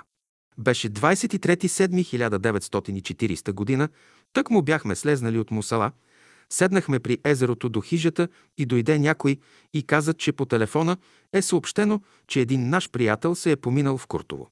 Разбрахме, че това е Георги Радев. Със Славчо Печеников, аз и Верка Куртева заминахме с кола до Велинград. Желаяхме да го погребем в Куртово. Но родителите му бяха настроени срещу братството, защото смятаха, че той се е провалил заради братството и за това го погребаха в Велинград. А той си замина в 9 часа на 22.7.1940 година и беше точно на 40 години. Когато приятелите му прибраха багажа, аз мислено си пожелах да имам от него една снимка. По едно време чух гласът на Жорж «Вземи я». Но аз не я взех. После Верка Куртева ми я даде и вече 30 години тя виси на моята стена. Бяхме първи приятели и с него живеехме в една барака години наред. Спомням си, той изнавиделица попита веднъж учителя. Учителю, кога ще дойде време, че да не спим? Много му тежеше, че трябва да си губи времето в прекарване на сън. Смяташе, че човек трябва да използва денонощно времето си за духовна работа. Това бяха наши залитания тогава на младостта ни, както и това какво представлява съня. Вече знаем от учителя какво представлява съня и че той е необходим на човека и че без него човек не може да живее на земята. Сънят – това е физическа астрална етерна сфера, в която пребивава двойника на човека и в този, и в друг свят. Той се обучава, обменя енергиите си и се зарежда с нов потенциал. Но тогава учителят му отговаря така. Ти благодари, че е сънят. Поточен отговор едва ли има. А какво се крие в това изречение, можете да разберете, когато прочетете всичко, което е казал учителя за съня. И накрая ще завърша с една характеристика, която направи учителят за Георги Радев. Георги Радев има душа на девойка и дух на войн. След заминаването му приятелите написаха похвални слова за него в Житно зърно брой 7 8940 година. При друг случай ще ви разкажа още нещо и ще видите колко е верно изказването на учителя за него, че има душа на девойка и дух на войн. Георги Радев и цената на откупа. Аз имам една способност. Дарба е тя, вродена ми е. Човек, с когото ще бъда приятел и ще имаме връзка, без да се познаваме още, когато го срещна за първи път, изпитвам една топлинка, тук в слънчевия възел. И знам, че с този човек ще бъда приятел. Същото се случи и с Жорж. Аз тогава бях студент и факултета ми беше на улица Оборище. Гледам един младеж се движи по тротуара и щом го зърнах, той чувство премина в мен. Казах си, с този човек ще бъда приятел. Не се познавахме още. След няколко месеца се срещнахме на изгрева, веднага се сприятелихме, станахме близки и започнахме да общуваме. Той се носеше винаги много изрядно в облекло и в обхода. Облечен бе много добре и бе най-добрият математик в факултета. Завърши математика с отличен и не си взе дипломата от факултета. Защо ли? Защото професор Цанков, тогава и министър-председателят издадоха наредба. Хора от Бялото братство не могат да бъдат назначавани на държавна служба, ако не дадат декларация, че се отказват от идеите си. Вижте сега каква диващина. И ние, завършилите факултета, се отказахме от всякаква държавна служба. Мен ме канеха във факултета като асистент, но отказах. Жорж можеше да заеме каквато си служба иска. Професорите го обичаха и ценяха много. Той не си взема дипломата и им обърна гръб. Аз също не си взех дипломата и отидох да работя в своя занаят, а Жорж стана преводач. Знаеше много езици. Говореше френски като парижанин. Като го слушаха и го гледаха французите, не можеха да го различат, че не е парижанин, физиономията му бе френска. Имаше отличен стил и бе много начетен човек. Дори един от гостите ни от Франция на Рила сподели с нас чрез преводач, че Жорж така литературно говори френски, че те изпитват неудобство пред него. И сега ще добавя още нещо. Ние не питахме учителя как да разрешим този въпрос с дипломите. По-късно учителят каза на Мария Тодорова, че ние с Георги Радев сме направили фатална грешка в живота си, че не сме си взели дипломите и не сме отишли да работим с тях. Когато Мария споменала за наредбата на Цанков, учителят казал, това щеше да се уреди, защото над министър-председателя седи Бог. Аз завърших естествени науки и по ботаника професор Стефан Петков ме канеше за асистент. В същото време професор Стефан Бончев по геология също ме канеше за асистент. Значи от двете асистентски места аз се отказах и станах за неячия. След това платихме двамата скъпа цена за захвърлените дипломи. Младежката група беше доста внушителна в началото на школата. Бяхме и студенти и ученици. Бяхме студенти в факултета и ученици в школата. Учителят не искаше да отделяме всичкото си време за школата. Каза ни, достатъчно е да работите по един час на ден съзнателно за школата, другото време използвайте както намерите за добре. Той ни насърчаваше да учим и особено се радваше на нашите успехи, защото бяхме добри студенти. Когато завършихме през 1925 г., управляваше Александър Цанков. Под влияние на духовенството и под настроение на някои военни, той издаде горната наредба. Ние бяхме свободолюбиви хора и много чувствителни за свободата си. Ето защо ние отхвърлихме и отрекохме всяка държавна работа. Някои не си взеха дипломите като нас, но други останаха известно време и изчакаха. Тази наредба не се приложи толкова строго и някои постъпиха на държавна работа, като в последствие се издигнаха високо в кариерата си. А ние завършихме живота си като занаячии, но бяхме свободни хора. Георги Радев завърши като преводач. Когато Жорж преведе Занони, тогава учителят каза «Лицата, героите и събитията в този роман са истински». Жорж имаше деликатно здраве и една есен се намокря на дъжда, простудява се, започва да кашля, разболя се от възпаление на белия дроб и след това го докопа туберкулозата и за няколко години го смля. Накрая той пожела да излезе от града, като ми каза «Нямам въздух и не мога да дишам». Тогава по съвета на учителя аз го изведох в Родопите горе под Юндула, има големи поляни, покрити върхове с гори и местността казваше Куртово. Та държавната печатница, в която работеше Неделчо Попов, там имаше летовище. Отделни бараки, които ние използвахме. То беше далечно летовище за софиянци и стоеше празно. Неделчо взе разрешение да ни се отпусне една барака и ние с Жорж отидохме там. Имаше две-три стаи, огнище, голяма камина и беше доста удобно. Но около вода, дърва, хубав въздух, хубави изгледи. Аз живях там с Жорж един месец. Но после трябваше да слеза в града, за да работя. Нямаше кой да ме издържа. Тогава намерих един помак да се грижи за Жорж, докато ме няма. И всяка събота излизах на Куртово, от гара Белово през Юндула и му занасях продукти и му оставях пари за разходи. От седмица на седмица той западаше и бе обесърчен. Той, който имаше силен дух и издържаше на всичко, видях, че отчаянието му се прокрадва в душата му. Дойде денят, в който той си замина. С Жорж изживяхме цял живот. Бяхме неразделни приятели, наедно учехме в клас, наедно правехме упражненията си, наедно с него предприемахме разни задачи и учителят накрая ни посочи като пример на ученици, които изпълняват окултни задачи. С него сме правили незабравими екскурзии. Беше любител на природата, винаги весел, разположен и лек за ходене. Брат Жорж беше високо интелигентен с широко разбиране и знание, с широка култура. Знаеше много езици и направи много преводи. Може би тук Жорж направи една голяма погрешка. Не можа да прозре кой е Бойн Ра, който бе представител на крайния индивидуализъм и който от началото на школата започна да го превежда. Не се допита до учителя. А учителят бе казал, че той е окултист обърнат с главата надолу и е представител на черната ложа. След като години наред превежда Бойнрав и работи за черната ложа без да я осъзнава, чак накрая ние научихме мнението на учителят за този автор. Но тогава се правеха неща без да питаме учителя и всеки вършеше волята на своя господар. Имаше един критичен момент за Георги Радев в школата. Тогава учителят се намеси и го спаси. По този повод той каза, аз съм го него откупил от черната ложа, този триглав змей. Вероятно това се отнасяше за неговите преводи и за това, че той ги издаде в списание «Житно зърно», което бе замислено като списание на Бялото братство. А освен това той на собствена разноска беше издал тези три тома на Бойнра. Значи беше ревностен застъпник на онази ложа. И накрая учителят откупи този змей от черната ложа. И бе заплатил с голяма цена. Ето това е историята за цената на откупа при Георги Радев. Дафинка върви стъпка по стъпка като боболечка. На изгрева имаше много хубави и красиви хора. Срещаха се и обикновени лица. Но в присъствието на аурата на учителя, тук всичко разцъфтяваше в най-хубави краски. Бяха красиви, с свенящи лица. Но ведно с това започнаха да растат и избояват бурените в Божията нива и имаше възможност да се задушат житните класове. Тези плевели и бурени възрастнаха много и задушаваха житото. И тук на изгрева бе приложен Христовия закон, че на края на века, след жътвата, господарят ще отдели житото от плевелите, които ще ги хвърли в огъня. Но понеже тук бе школа, всичко бе в движение, то учителят даваше възможност на всеки ученик сам да изкорени бурените от себе си. Знанието за това се намираше в Словото му.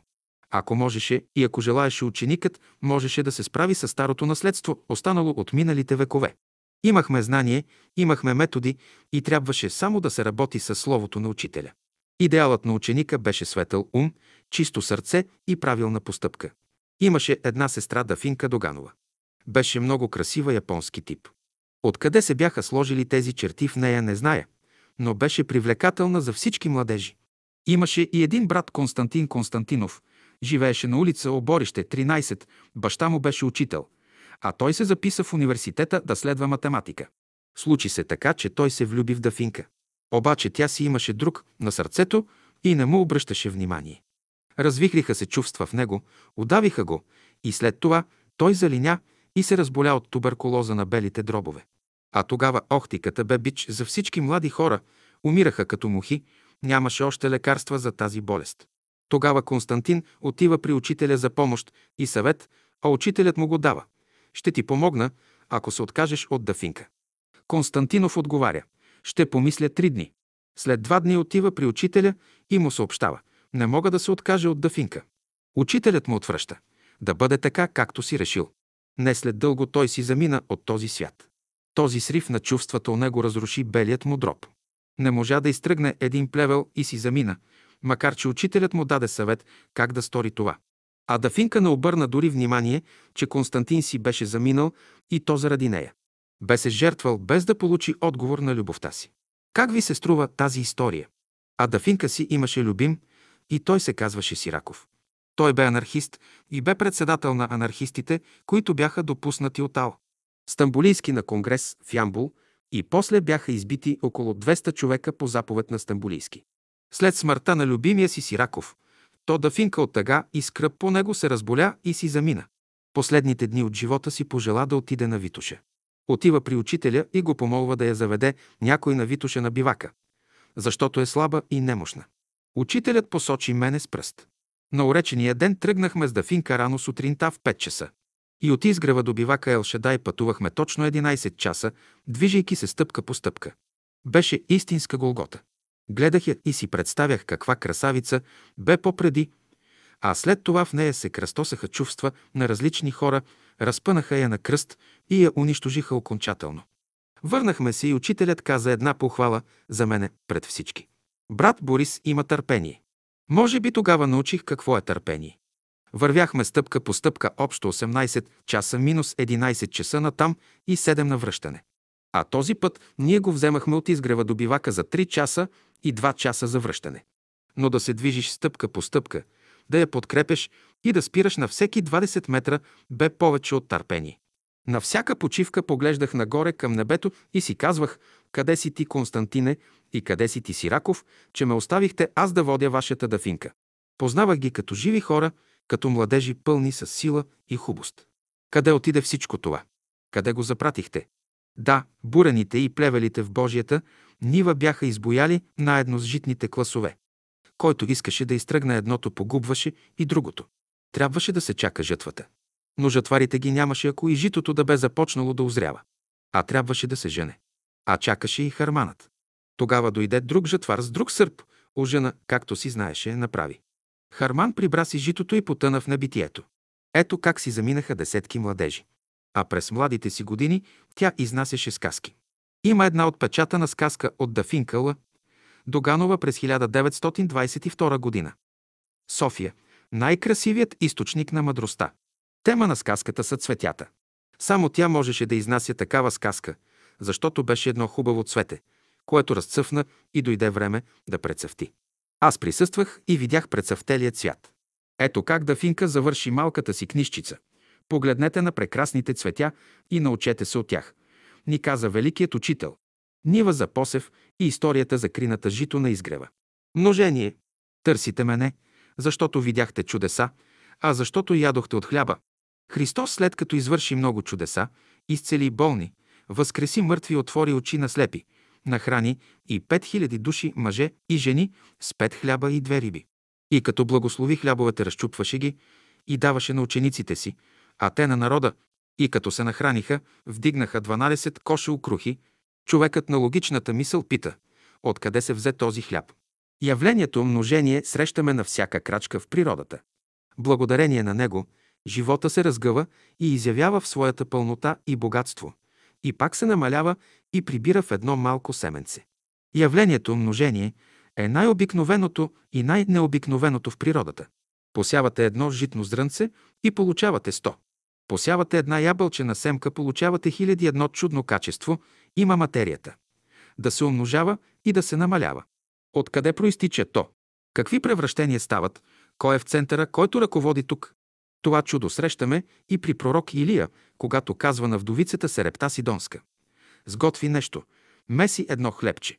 А тя му казва, масълцето в делвичката ми почти се свърши, а брашанцето в турбичката ми е на привършване. А той и казва, меси, готви, няма да се свършат. Тя меси и готви, а брашанцето и маслото не се свършват. Човекът на логичната мисъл пита. Как е възможно това? Откъде иде това брашно, това масълце?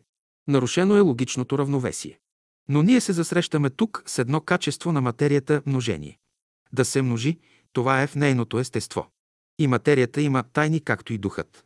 Само синовете Божии имат власт и сила да предизвикат това качество на материята да се прояви, когато те искат. В това отношение имаме един пример с учителя. Първите години, когато се устройваше изгрева, братята и сестрите пожелаха да се посее и една нива с жито. Още повече, че един брат от старозагорските села беше изпратил една кофа жито за гария. Разораха едно място около един декар, приготвиха го за посев. Учителят се обръща към присъстващите. Умее ли някой да сее жито? Излезе един млад брат от селата и казва, «Учителю, аз зная да сея». Учителят му казва, посей ни нивата. Братът закрепва една крина отпред на пояса, сипва житото и почва да сее. Сее, той сее, житото намалява, а нивата още в началото. Явно е житото до никъде няма да стигне. Сестрите казват на учителя, Учителю, житото свършва да пратим някой брат в града да купи. Учителят казва, няма да пращате. А на брата казва, продължавай да сееш. Братът продължава и житото не се свършва вече. Пося братът цялата нива, а в крината остана още жито. Тази година, 1972 година, на Рила един брат ме прегърна. Не ме ли познаваш? Казвам, не мога да си спомня. Аз съм братът, който преди години пося нивата на изгрева. Колко съжалявам и сега, че не си взех от онова жито, което остана в крината. Множение. Само синове Божии имат власт и сила да предизвикат това явление. Материята е също тъй загадъчна и тайнствена, както духът. Много чудеса на живота ни окръжават. Много от тях ние приемаме като обикновени явления, а те всъщност са чудеса, не могат да се обяснят с обикновената логична мисъл. Множението е качество на материята, то може да се прояви и по волята на синовете Божии. Тук се намираме на границата между два свята. Как става преминаването от единия свят в другия, как става трансформирането на силите и материята, това е чудо. И материята е вечна и безгранична, както духът, и може да се увеличава и намалява до безкрайност. Множението говори за единството в природата. То се явява естествено или може да бъде предизвикано по волята на синовете Божии. И нахрани 5000 души мъже и жени с пет хляба и две риби и вдигнаха 12 коши укрухи. Обикновената логика е смутена от този пример, тя го отрича. Христос казва, търсите ме не защото видяхте чудеса, а защото ядохте от хляба. Хлябът – това е божественото, което излиза от Бога към човека. То е същественото. Да ви посети Господ тази година, да се нахраните с хлябът, това е благословението на учителя за нас учениците. Една добавка. Името на този брат го забравихме. Не си го записах, забравих да го питам как се казва през 1972 година, когато бе дошъл горе на салоните на Седем Терилски езера. А трябва да му имаме името при тази опитност и да се знае как се казва. Е, все някой ще го знае и ще ни го каже по-късно, за да го притурим към нашия разказ. Ако не сега, то поне утре. Неговото име е записано горе на небето, но това го искаме за онези, които ще дойдат след нас, за да знаят, че това е било, че е имало такъв брат, защото тук бе и учителят. Стоил Стефанов и слугите. Боян Боев бе направил връзка с него по особен начин. Той бе земеделец и републиканец и затова бе изпратен от цар Борис в затвора. Там по някакъв начин научава за учителя и потърсил беседи. Изпращат му. Тогава тези неща бяха позволени и той почва да ги чете в затвора. След като излиза от затвора, се среща с учителя и му благодари за помощта. Той беше политик, волеви и имаше връзка с военните. Искаше да направи преврат след смъртта на цар Борис III Римско, но иска разрешение от учителя. Стоил изпраща лично Методи Константинов да предаде думите му на учителя, че е готов. До вечера ще арестуваме тримата регенти и всички генерали и ще вземем властта и ще се обявим за република. Учителят изслушва Методи и му нарежда. Оставете слугите да направят това. Стоил Стефанов послушва учителят и в последния момент отменя заповедта за преврата. През цялото време се чуди кои са тези слуги, за които споменава учителят. Но ето дойде 9.9.1944 година. Дойдоха болшевиките руснаците и те направиха това, което искаше да стори на времето Стоил. Разбрахме чак тогава кои са слугите. Стоил беше земеделец и имаше идея да приложи нещо казано от учителя, т.е. хляба да се дава без пари. Той беше министър и знаеше бюджета на държавата и знаеше, че може хляба да бъде без пари. След 9.9.1944 година комунистите го вкараха в затвора. Той стоя там десетина години. После го пуснаха и така започна да си пише спомените. Но комунистите знаеха за това и го чакаха и бяха го оставили свободен, за да си напише спомените. А той беше много затворен човек и човек трудно можеше да изкопчи нещо от него. Беше лежал в затвора както при цар Борис, така и при комунистите. Аз не можах да се добера до тези спомени. Вероятно, накрая, след като ги е написал, то милицията ги е прибрала от него. Затова ще ги търсите там в техния архив. При тази среща на Методи Константинов с учителя, учителят бе казал още нещо. На границата югославската. Учителят замълчава малко и казал, от София нищо няма да стане. Това бе загадка, но после се разбули тази загадка. Разбра се, че един български полк се бе разбунтувал през втората фаза на войната, когато български войски бяха в Унгария, за да се бият срещу германците. Този полк се върна до югославската граница и благодарение на един подполковник Младенов, съпруг на нашата сестра Мария Младенова, който отиде да разговаря с войниците, за да ги разобеждава. Той ги спря сам, но накара генералният щаб да удовлетвори желанията на разбунтувалия се полк, останал без продоволствие. Те се бунтуваха, че бяха гладни, боси, без всякакво обезпечаване от военното интендантство. А в София имаше една руска батарея с катюши, които чакаха заповед за стрелба. И целият този полк щеше да бъде изгорен и изпепелен с ракетен огън, ако бяха настъпили към София. Подполковник Младенов разговарял с генералния щаб на армията, обяснил причините, предал ултиматума на войниците и накрая се върнал с разрешение за случая. Полкът бил зачислен на редовна храна, облекло и други продоволствия.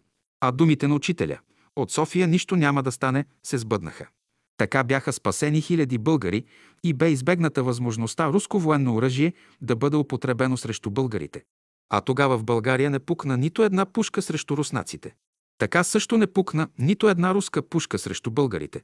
Учителят спаси двата народа от братско кръвопролитие. Стоил Стефанов и републиката. Имаше братя, които се намираха между политиката от една страна и света от друга, но бяха по дух от братството и присъстваха на изгрева. Това беше непосилно да се носи от един простосмъртен човек. Затова учителят беше забранил на учениците си да се занимават с политика. Някои се освободиха от политиката, послушаха учителя и той им помогна и те смекчиха своята карма, а някои дори се освободиха от нея. Но други не послушаха и заплатиха с живота си поради своето непослушание към учителя, изразяващо се в думи и дела. Такъв пример бе и Любомир Лулчев. А един, който не можа да се освободи от политиката, бе Стоил Стефанов. Беше политик до мозъка на костите си. Така се бяха сложили нещата при него, че като земеделец и републиканец бе хвърлен в затвора и след това бе пуснат чак когато умря цар Борис и управлението бе поето трима регенти на невръстния цар Симеон II Римско. Той имаше връзки с военните кръгове, с политически лидери. Притежаваше власт в себе си и над другите и имаше воля, за да извърши политическа промяна още през 1943 г., обаче учителят го спря. Дойде при учителя, изложи му плана си, като каза, че войската е с него и искаше само една дума от учителя, за да свали регенството и правителството за една нощ. Искаше да свали царската власт, да премахне царската династия и да направи от България република. Но учителят му каза – не, слугите ще направят това. Оставете слугите да направят това. И слугите го направиха след като дойдоха на власт. Учителят нарече комунистите слуги. Не позволи други да го направят. Ако беше направил преврата, нещата щяха да се усложнят много. Германците бяха силни още. Те бяха във война с Съветска Русия и се биеха на руска територия. Но след една година всичко си дойде на мястото. Руснаците влезнаха в България, смениха властта и си наложиха друга власт. А това беше тяхната комунистическа власт. Тогава учителят каза, идва власт и всеки, който и се противопостави, ще положи костите си. И така стана. Свидетели бяхме на това.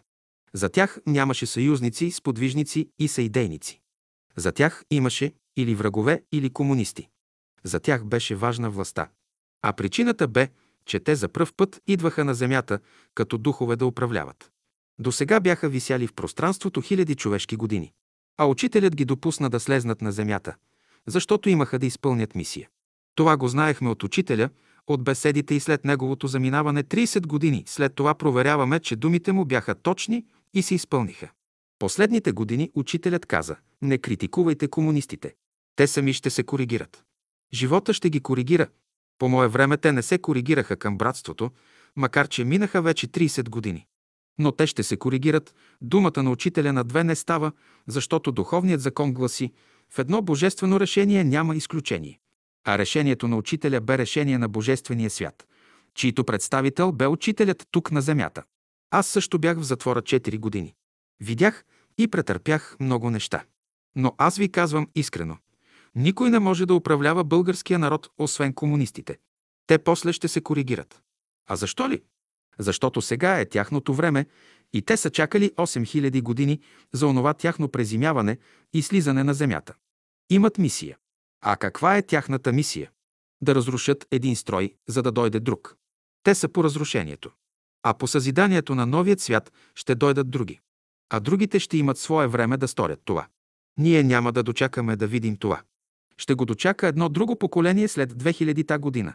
Спомням си, в една от беседите си учителят бе споменал, че когато невидимият свят реши да съкрати дадени исторически периоди – то в едно прераждане се случват на човека такива промени, че той преминава в един живот две свои пререждания и като господар, и като слуга. Като пример бе изнесъл съдбата на руската аристокрация след революцията 1918 година, която бе принудена да емигрира на Запад. В един и същ живот от господари, те преминаха в другия полюс и станаха слуги. Ние в България ги видяхме как преминаваха тези руски величия, изгонени от Русия като нещастни низвергнати човешки същества. Те преминаха през България като емигранти, но преминаваха като слуги, а не като господари. Видяхме как се сбъднаха думите на учителя. Ето така поколението от школата на учителя беше принудено да бъде свидетел на една епоха, която бе определена от учителя. А вие следващите поколения ще проверите заключителния акорд на тази епоха. Стоил Стефанов и шумкарите. Стоил Стефанов не бе случайна личност. Беше волеви човек и знаеше какво иска и можеше да го направи. Целта при него бе ясно очертана в неговия ум и волята му бе непреклонна. Такива личности са приятели на всички, защото нямат задколисни планове. Те имат един открит план, който искат да реализират. Но такива личности са и врагове на всички.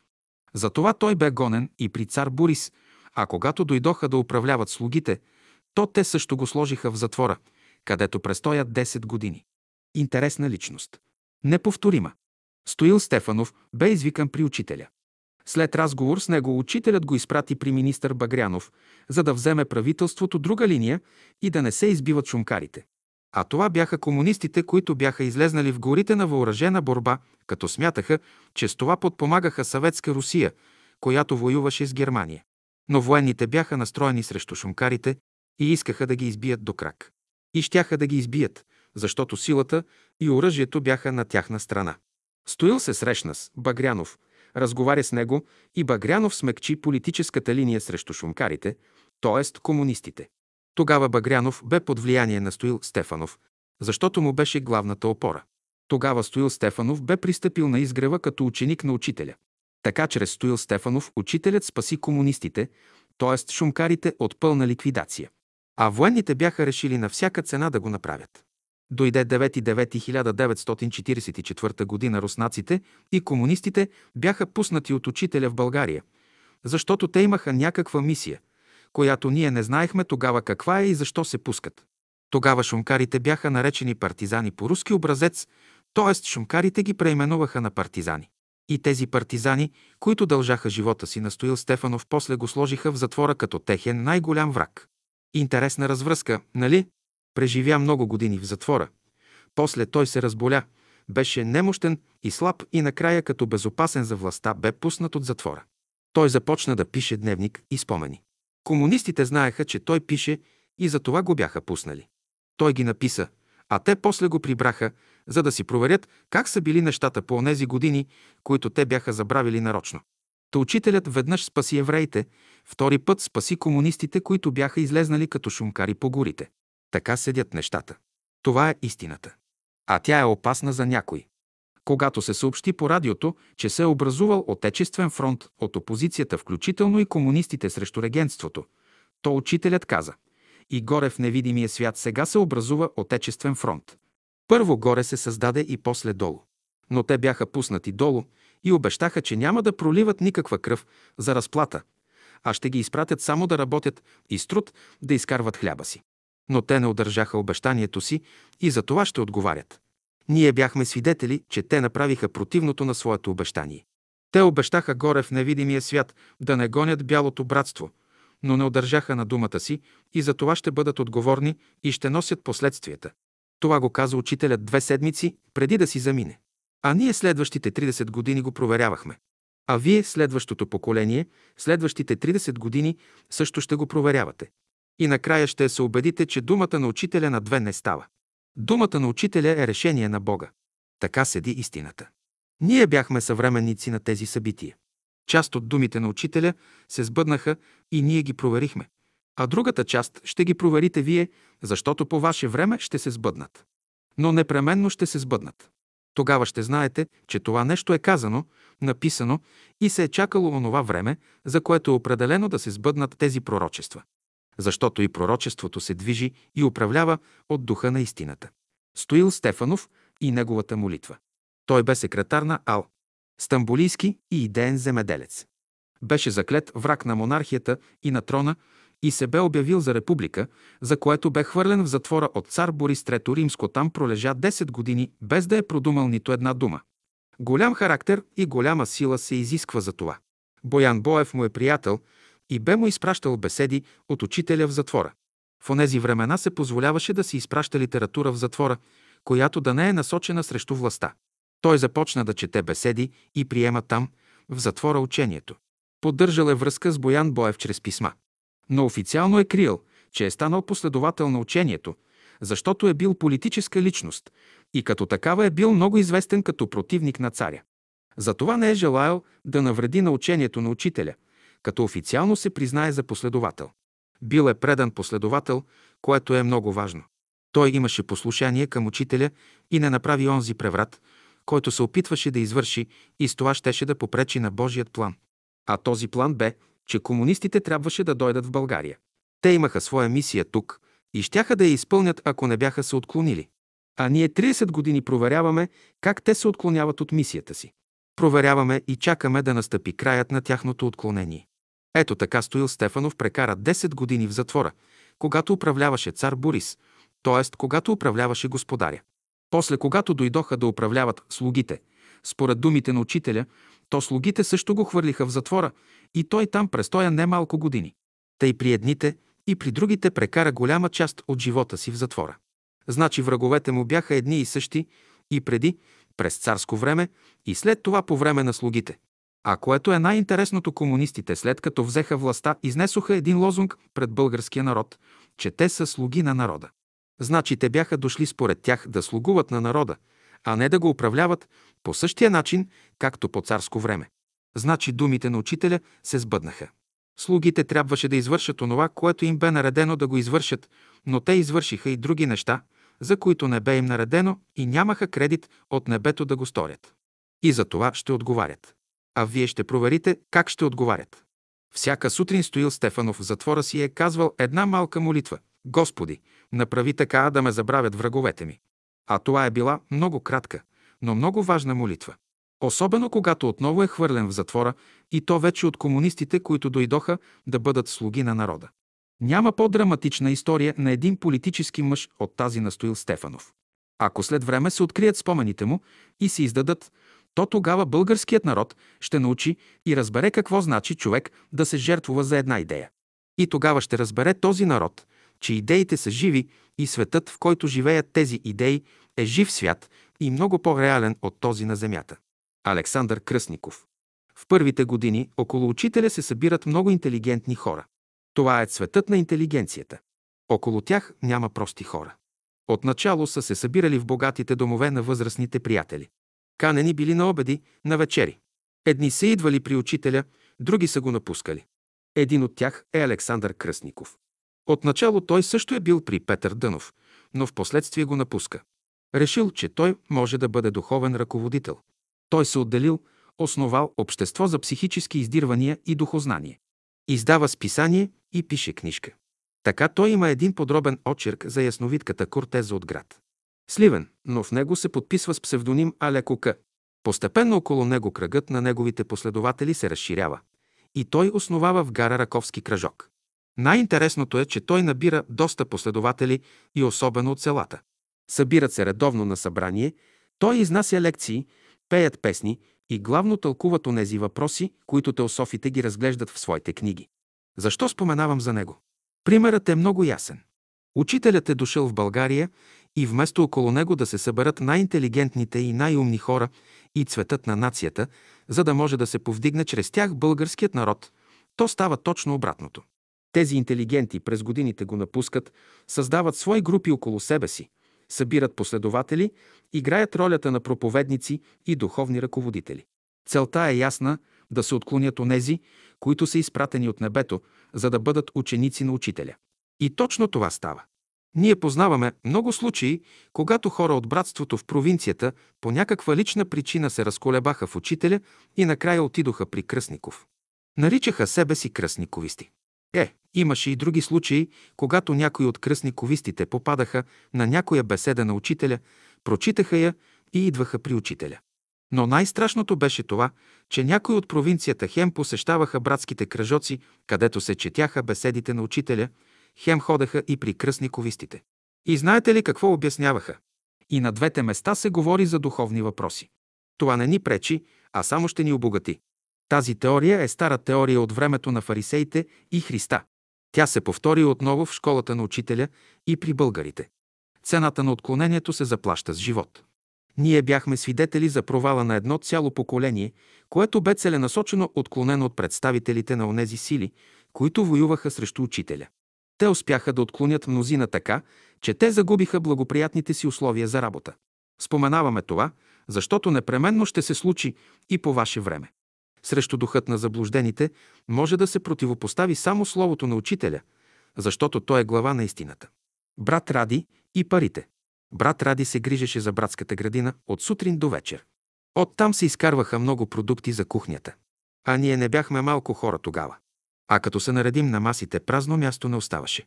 Той бе винаги заед с работа, не оставаше празен и празно време у него нямаше. Много честен човек беше. Парите направо ги презираше. За него те бяха хартийка. Трудът за него беше главното. И словото на учителя беше за него пък най-главното. Понякога се оберат плодовете от дърветата и идват да си закупят от него.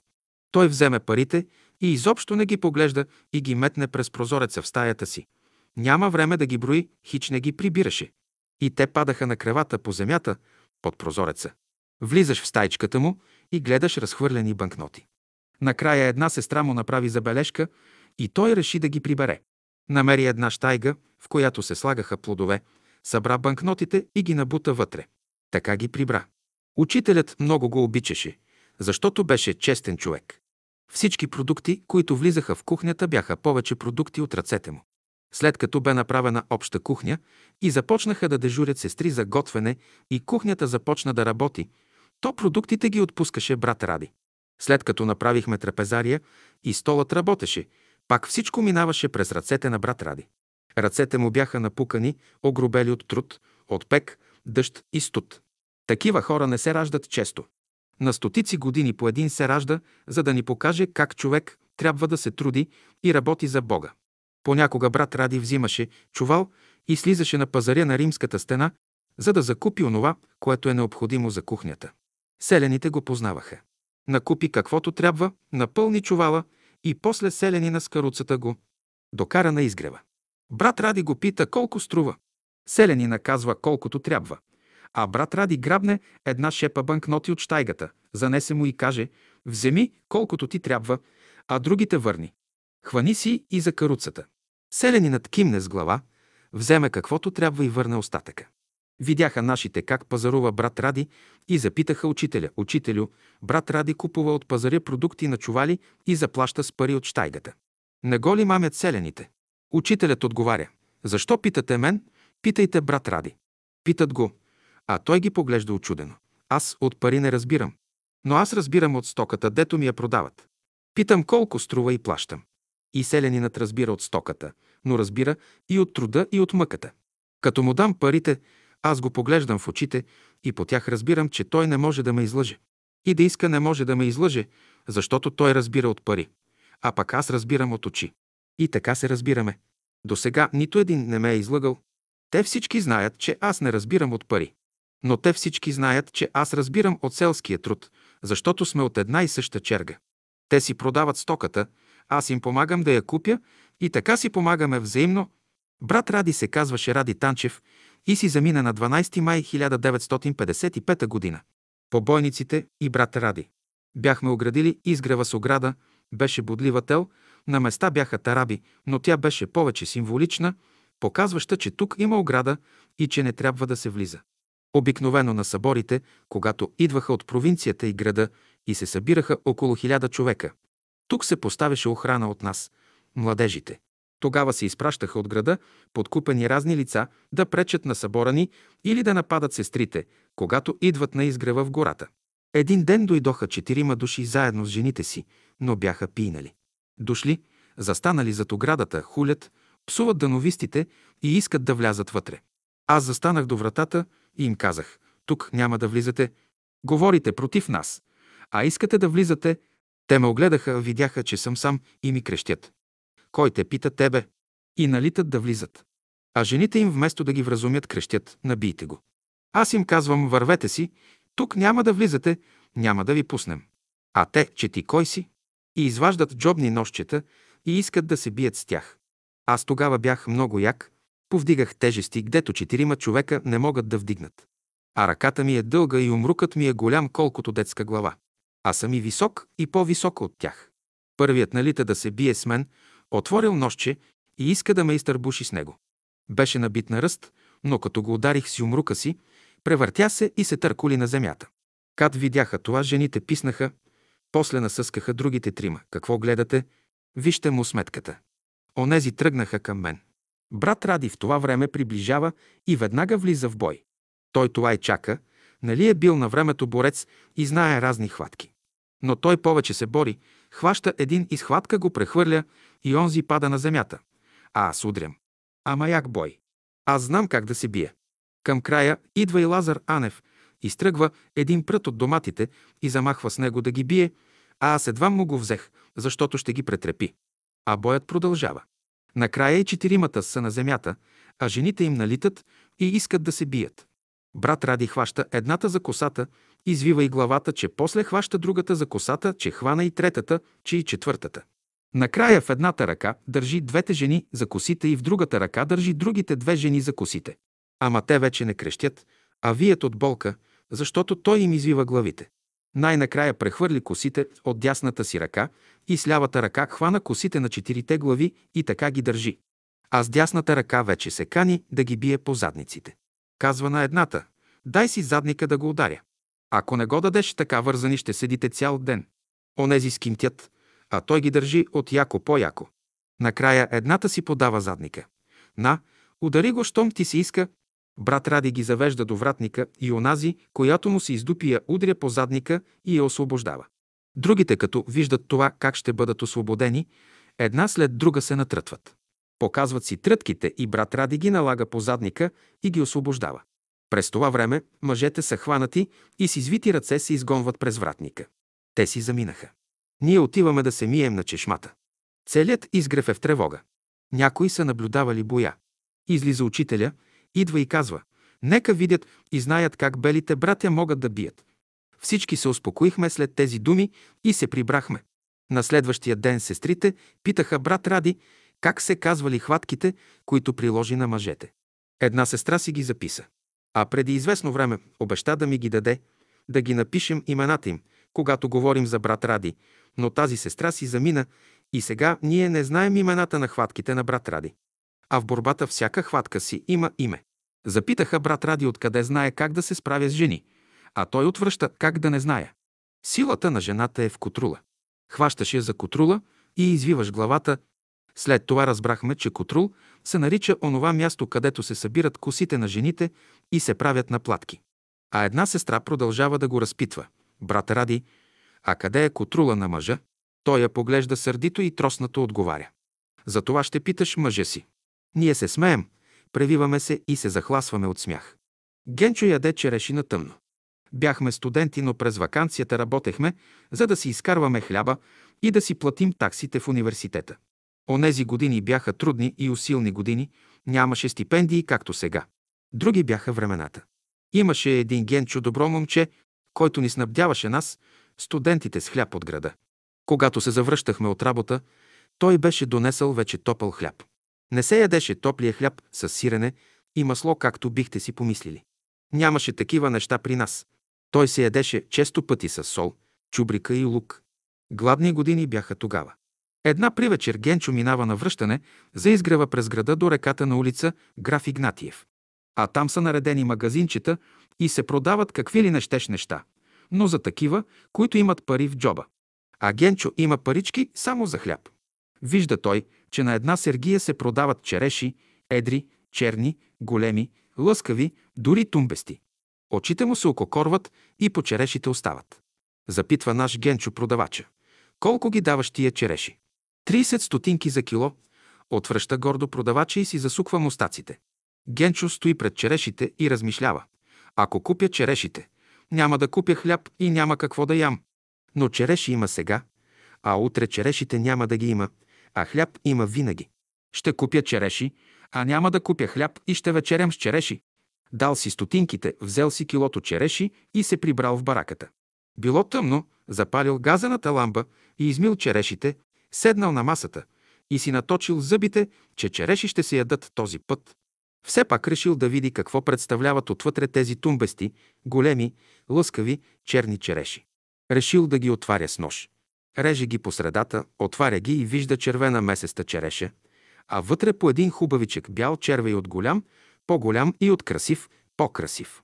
Отваря втора, трета, пета, десета череша, всички са червиви. Ами сега? Проваля му се вечерята. Ако беше си взел хляб, щеше да го яде сега с сол. Ами сега череши с черве ядат ли се? Не се ядат. Седи умислен доста време на масата, а пред него са черешите и червеите, които се разхождат гордо, гордо в месеците череши. А стомахът го гложди. Стомахът му иска череши, а очите му не искат червиви череши. Тогава изведнъж решава следното. Угасва лампата, сяда на стола на масата с ръцете си, опитва черешите, съсредоточава се в себе си и решава да забрави какво са видяли очите му в тези череши. Седи на тъмно и изяжда една по една всички череши. Стомаха му е доволен, не го гложди, а очите му не виждат какво яде, потупва се по корема и си ляга.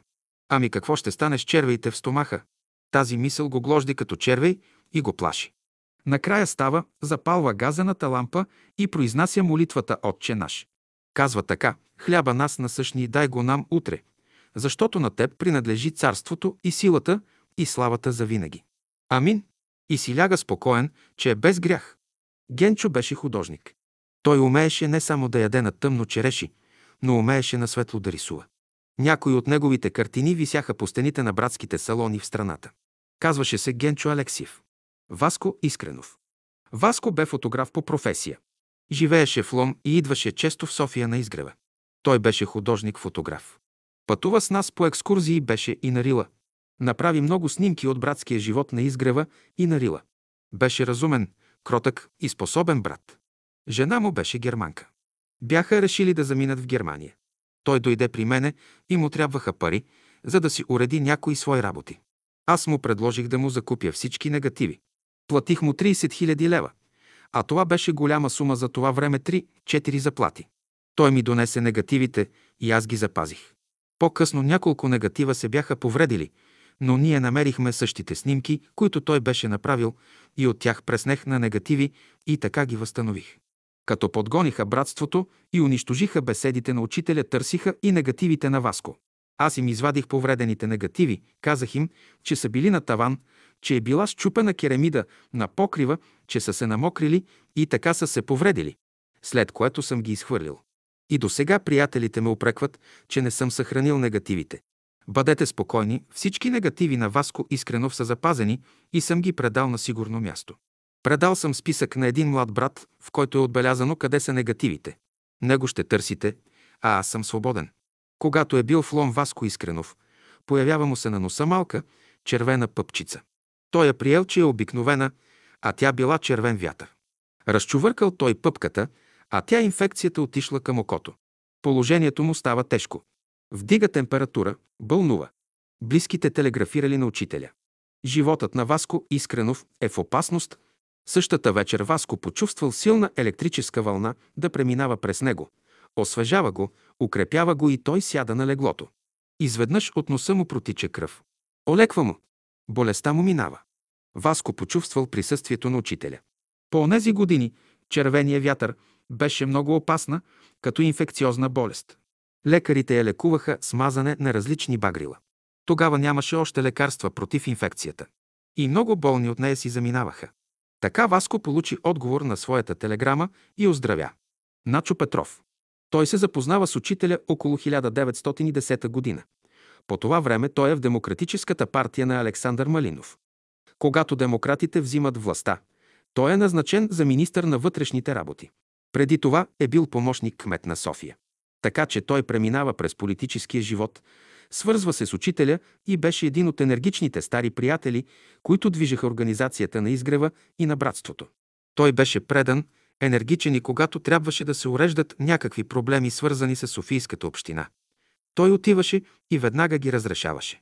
Най-интересното бе, че учителят нареди на негово име да се запише цялата поляна, която се закупи с братски пари и върху която се играеше паневритмията. Така юридически той бе собственик на поляната. Но както се практикуваше тогава, той бе написал писмо контрлетър, което бе заверено и в него той удостоверяваше, че имотът, който е записан на негово име е купен с братски пари. През 1947 г., когато излезе закона за едрата градска собственост, според който всеки имаше право да притежава само един имот, тогава Начо Петров се отказа от къщата си и записа на свое име цялата поляна, понеже имаше нотариален акт на свое име.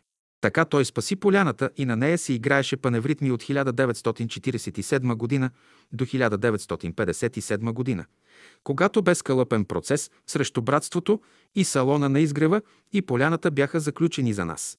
Трябва да споменем, че според съветите на адвокатите, другите две стенографки, които имаха нотариални актове за една част от салона, то те записаха на свое име апартамента си и къщата си и оставиха своята част от салона да се изземе от държавата чрез този закон. Това бяха Паша Теодорова и майката на Савка Керемичиева Тереза Керемичиева.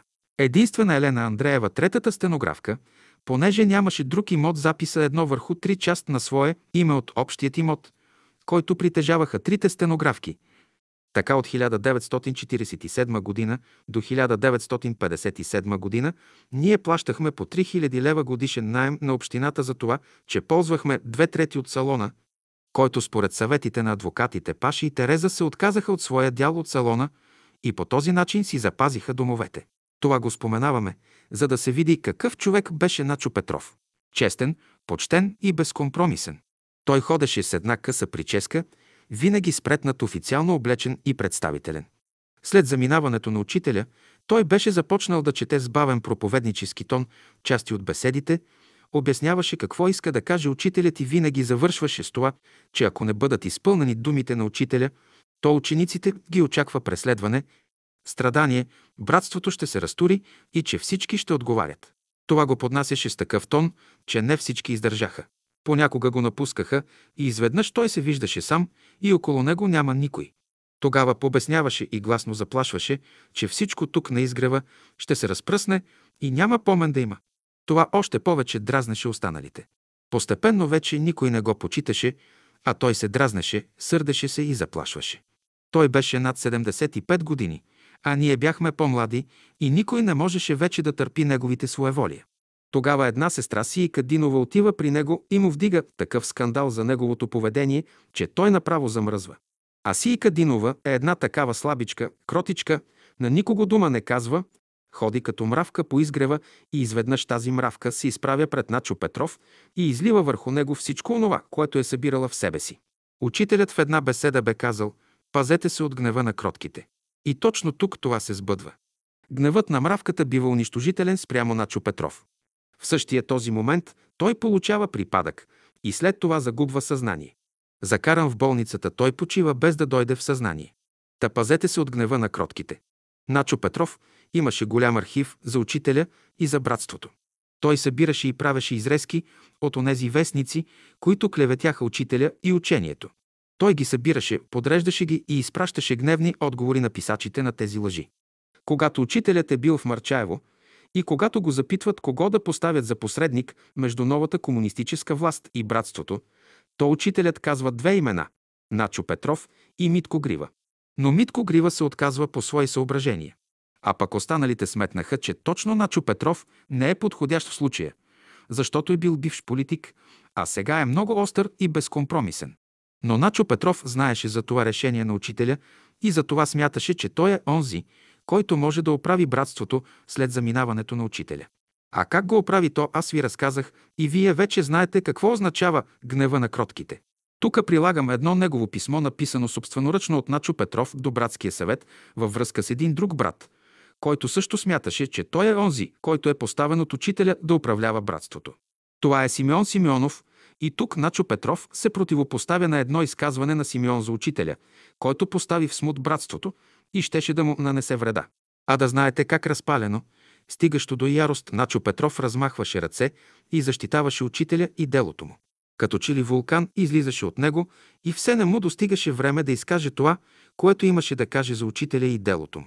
Брат Начо Петров мир и светлина на душата ти и друг път се пази от гнева на кротките. Едно мнение на брат Начо Петров до братския съвет. До братския съвет на общество Бяло братство. Тук. Прочетено пред братския съвет на 16 х. 1951 година. Не е принципално към дело. 16 х. 1951 година. Резолюция. Едно мнение на Начо Петров, улица Дъбова гора, Н3. Братя, когато се завърна Симеон Симеонов от лагера, аз отидох у дома му и му говорих какво трябва да направи след като се е върнал. Той има смелостта да ми каже, че в последната сряда, в която учителя говори, му казал Симеоне, аз фалирах, оставам ги на тебе да ги оправиш. Още тогава аз му казах да не говори така, защото аз бях на тази беседа и такова нещо не чух. Още тогава го казах на Тодор Стоименов. Казах го и на подполковник Бошков още същия ден и на другарката Бошкова, която води бележки, и тя ми отговори. Такова нещо не е казал учителят. От тоя ден с Симеон аз не съм говорил по духовни работи, щом той има такова разбиране, че учителят може да фалира, та такива прашинки като мен и него ще управляват света. Ето защо изказвам мнение братския съвет да нареди за четенето в 10 часа, в неделя да се редуват и други братя и сестри да четат, а не само Симеон. За да не се създава както в мен, така и в други, че Симеон не иска други да четат словото на учителя пред външния свет, които идват от града. Това мое мнение го одобриха всички ония ръководители, които са ходили на Търновските събори и на практика са видели какви трябва да бъдат братските отношения.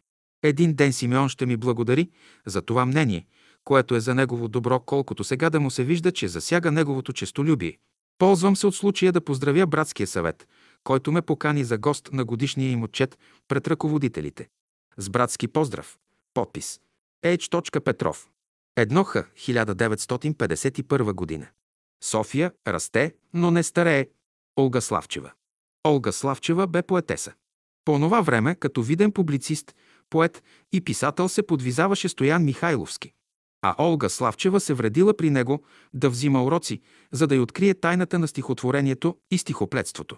А сега интересно е да отбележим, че този, който я посъветвал да отиде при Стоян Михайловски е бил лично учителят. Олга като прилежна ученичка посещава редовно домът на Михайловски в уречените дни и часове. Но веднъж се случило така, че когато била на урок при него дошъл един ненадеен посетител. Нямало как, Олга останала в стаята, за да не пречи на разговора и застанала зад една от завесите. Тогава е било прието, че когато стаята е голяма между нея и хола да се прегради с завеса, дълга кадифена завеса. През това време ненадейният посетител започнал да говори срещу учителя Петър Дънов. От разговора се разбрало, че бил изпратен от Светия Синод, като му носил известна сума, за да му се заплати да говори и пише против учителя във вестника. Олга чула и разбрала, че онзи е оставил голяма сума пари на масата на Михайловски и е заплатил, за да може да говори и пише срещу учителя. И в следващите броеве на един от софийските вестници започнали да излизат гневни статии от талантливото му перо срещу учителя. Като прочела Олга един такъв вестник, с вестника под ръка отива при учителя и му разказва всичко от край до края. Учителят се усмихнал и казал, няма нищо скрито и покрито на този свят, и то когато истината го управлява. Ето защо така се е случило, че съвсем случайно Олга отива да взима уроци при Стоян Михайловски и съвсем случайно зад завесата става свидетел на тази случка. Трябваше един да засвидетелства след време за истината. Олга Славчева след време взима уроци и участва в кръжок, който се ръководи от Иван Вазов, който в онези години е в почетна възраст, но съдействува на младите поети. Според думите на Олга Славчева, Иван Вазов имал положително отношение към учителя. Нашата добра сестра Олга Славчева си замина на 2 януари 1967 г. в 4 часа сутринта. Тя пееше 53 псалом. Взимане-даване. Като взела няколко урока по стихоплетство, при писателя Стоян Михайловски от дума на дума Олга Славчева разбрала, че те търсят домашна помощница, която на времето се наричаше с една хубава българска дума слугиня.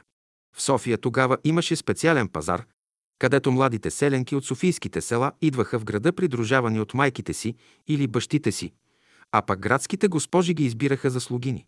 Ама така, както се избираше на времето, за да се купи някой кон на пазаря. Оглеждаха го от всички страни. Така селените си цанеха дъщерите и те ставаха градски слугини. И в този дом също се търси слугиня. Но не искат селско момиче, което е просто и науко, а някоя образована, да разбира от всякакви думи и да изпълнява всякакви заповеди на господарката на дома, дори когато са само помислени от нея, без да са изказани. Като научава Олга Славчева това нещо, решава да се предложи като слугиня при тях. Госпожата се съгласила, но Стоян Михайловски решил да я разпита. Откъде идва, какво учи, с кого дружи, с кого се среща. И Олга, след като изрежда всичко, накрая казва, че е от обществото на Петър Дънов. Писателят така силно се изненадва и изпъжда Олга с думите. Аз не искам да имам взимане-даване с хората на Дънов. Олга отива и споделя с учителя това нещо. Е, както той не иска да има взимане-даване с нас, така и ние не искаме да имаме взимане-даване с него. Сега проследете как се разви съдбата на писателя. Тя е много интересна за всички. Той е син на Никола Стоянов Михайловски, 1818-1892, обществен и държавен деец – който е рожден брат на владиката Иларион Макариополски. 1812-1875 от времето на борбите за църковна независимост. Стоян Михайловски 1856-1927 беше писател, трибун, журналист с огнено перо. Обаче след този случай изведнъж всички го забравят и завесата на забравата пада върху него. Умира сам, изоставен от всички. Тогава се питаха, защо това се случи? Ние знаехме причината. И днес я разказваме, за да се знае и помни. Защитата. Олга Славчева не се отказала и решила да си намери учител като начинаеща поетеса. Отишла при Иван Вазов, който е имал кръжок от няколко начинаещи млади поети. Когато се запознава с тях, той отново запитва откъде идва и в каква среда се движи. Олга решила да не крие и да си каже истината. Аз съм от обществото на учителя Петър Дънов. Иван Вазов я огледал, усмихнал се и казал, попаднала си там, където трябва. Между добри хора си попаднала. Отива Олга при учителя и разказва как Иван Вазов е защитил учителя. Той казва, когато дойде време и ние ще го защитиме. След 9-1 х, 1944 година, когато комунистите дойдоха на власт, имаше едно политическо течение, което обвини Иван Вазов, че е буржуазен поет и искаха да го изхвърлят от българската литература. Но се намериха други, които го защитиха и го обявиха за народен поет. И днес той е още такъв. И утре ще бъде такъв. Учителят удържа на обещанието си и Иван Вазов бе защитен точно на време. Испанската болест. В края на Европейската война през 1918 г. избухна Испанската болест. Особено протече тежко през есента, когато България загуби войната и пробивът на добро поле бе направен в края на лятото на 14 септември 1918 г. По бойните полета загинаха много войници, хиляди останаха сакати и инвалиди. Онези, които останаха живи, бяха пометени от испанската болест. Това беше един съвременен днешен грип, който протече тогава много остро и драматично. Хората бяха изтощени от войната, гладни, боси. Смъртността беше много голяма сред децата и старците. Поголовна сеч. Онези, които бяха се промъкнали невредими през войната, испанската болест ги докопа, свлече ги и ги погреба. Есента на 1918 година. Олга Славчева се разболява от испанска болест. Болестта я тръшва на легло и един нейн роднина решил да я закара в родния и град Цари Брод, за да умре там и да я погребе. Пътували с влак и едва ми я закарал от тях. Камбаната в града често биела на умряло. Много нейни дружки са били погребани. Нейното състояние толкова се вложило, че вече и приготвили дрехите за умирачка. Лекували се я с разни церове, но никаква полза. Тя помолва сестра си да напише писмо на учителя, че е на смъртно легло. Писмото е изпратено, а тя започнала да повръща червена кръв от възпаления, бял дроб и се проснала на земята. По едно време, както била сама в стаята, изведнъж усеща, че някаква светла вълна влиза в стаята, минава през нея, влиза в нея и й дава прилив на живот. Казва си, умирам, но за Тебе, Господи, още не съм живяла. Искам за Теб да живея и на Теб да служа. След това тя паднала на пода, без да има възможност да се движи. Близките я намират на земята и я вдигат на леглото. Тя е в едно състояние, предизвикано от онази необичайна вълна от светлина и сила, която влязла в стаята. Изпитвала безкрайно блаженство. Майка и сестра й са поискали да я облекат в приготвените дрехи за умирачка, но тя казала, аз няма да умра. Аз ще живея. Него ден тя има видение. Вижда себе си, като малко момиченце с усмихнато лице, което се люлее на гергьовска люлка. Тогава българите на Георгиовден завързваха големи люлки под вековните дървета. Момите се люлеят на тях, а момците ги бутат. Това е поличба за здраве и дълголетие. Сега това момиченце слиза от гергьовската люлка и заедно с люлката се приближава към Олга и се слива с нея. Магическата операция е извършена. Тя сяда на леглото, изпива една чаша мляко и заспива. На следващия ден почтата донася писмо. Тя го отваря и вижда, че това е писмо от учителя. Любезна Олга Славчева, употребявайте, т.е. пийте гореща вода, за ядене топли, варени картофи. Сутрин и вечер по една лъжица вземайте центрофужен мед. Ако ви е възможно, взимайте по една или две чаши мляко прясно, кравешко. Пазете диета и всичко ще мине благополучно. Носете в душата си живата вяра, която въздига и възкресява. Болестите – това са почиствания на природата. Всяка болест донася нещо ново в живота. Бъди бодра и весела духом. Душата е по-силна и от смъртта, а вярата твори чудеса. Там, гдето духът действа, всичко се урежда. Лекар в света е само Господ и природата е негова сестра Милоерна, а земните лекари са нейни помощници там, гдето те добре разбират нейния език. Моят привет и поздрав вам и на сестра ви. София, 30 ноември 1918 година. Подпис Дънов. Свещеният подпис. Олга Славчева чете писмото, плаче и знае кому дължи спасението си. А тя е едва на 24 години. Постепенно се възстановява, завръща се в София и пристига на изгрева. Среща се с учителя, целува му ръка, а той я поглежда и казва «Добре дошла». Тя се върна на изгрева и след това през време на цялата школа изпълни обещанието, което бе дала – да живее за Господа и да служи на Господа. Раницата. След разгрома на България през Европейската война и с нейната капитулация чрез Ньойския договор, тя загуби Цари Брод и Босилеград, които са територии с българско население. Те останаха в Югославия. Олга Славчева е родена в Цари Брод. Нейното семейство и роднините са останали в Югославия. През 1921 година майка й се разболява и тя прави постъпки, получава открит лист за посещение в Цари Брод. На тръгване отива при учителя и му съобщава, че ще посети Цари Брод за една седмица около великденските празници. Учителю, вие говорите в беседите си, че в новата култура, която иде, волът доброволно ще иде при господаря си да го впрегне в колата, също и да иде на нивата, и там отново да го впрегнат в ралото, за да изоре нивата. Ето, аз сега сама идвам при вас и моля да ми кажете какво мога да направя за моите братя българи от татък границата. Учителят, без да говори, слага на масата една раница, напълва я с томчета беседи. Посочва с пръст да я сложи на гърбът си и прави жест, че може да тръгва. И Олга с раница на гръб се качва на влака. Слиза на цари Бродската гара. Жена на митницата я преглежда в една стая. Забранено е лист българска литература да се пренася в Цари Брод. Сърбите се стремят да асимилират това население. Олга Славчева я претърсват именно за това. Служителката изглежда раницата, поглежда я и казва «Иди кот матер». А това е сръбска псовня и означава «Иди на майната си». И я изгонва. Олга взима раницата и я занаси у дома. Там я посрещат българите, ожеднели за българско четмо и писмо. Раницата на учителя преминава през границата.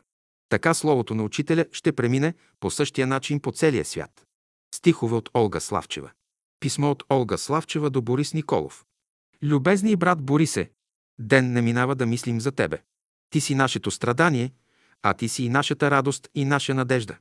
Въпреки всичко, ние те виждаме смело, изправил глава над противоречията и светиш на тия, които нямат нашето упование. На 26 февруари тази година завърших близо 40 годишния си труд по моята книга.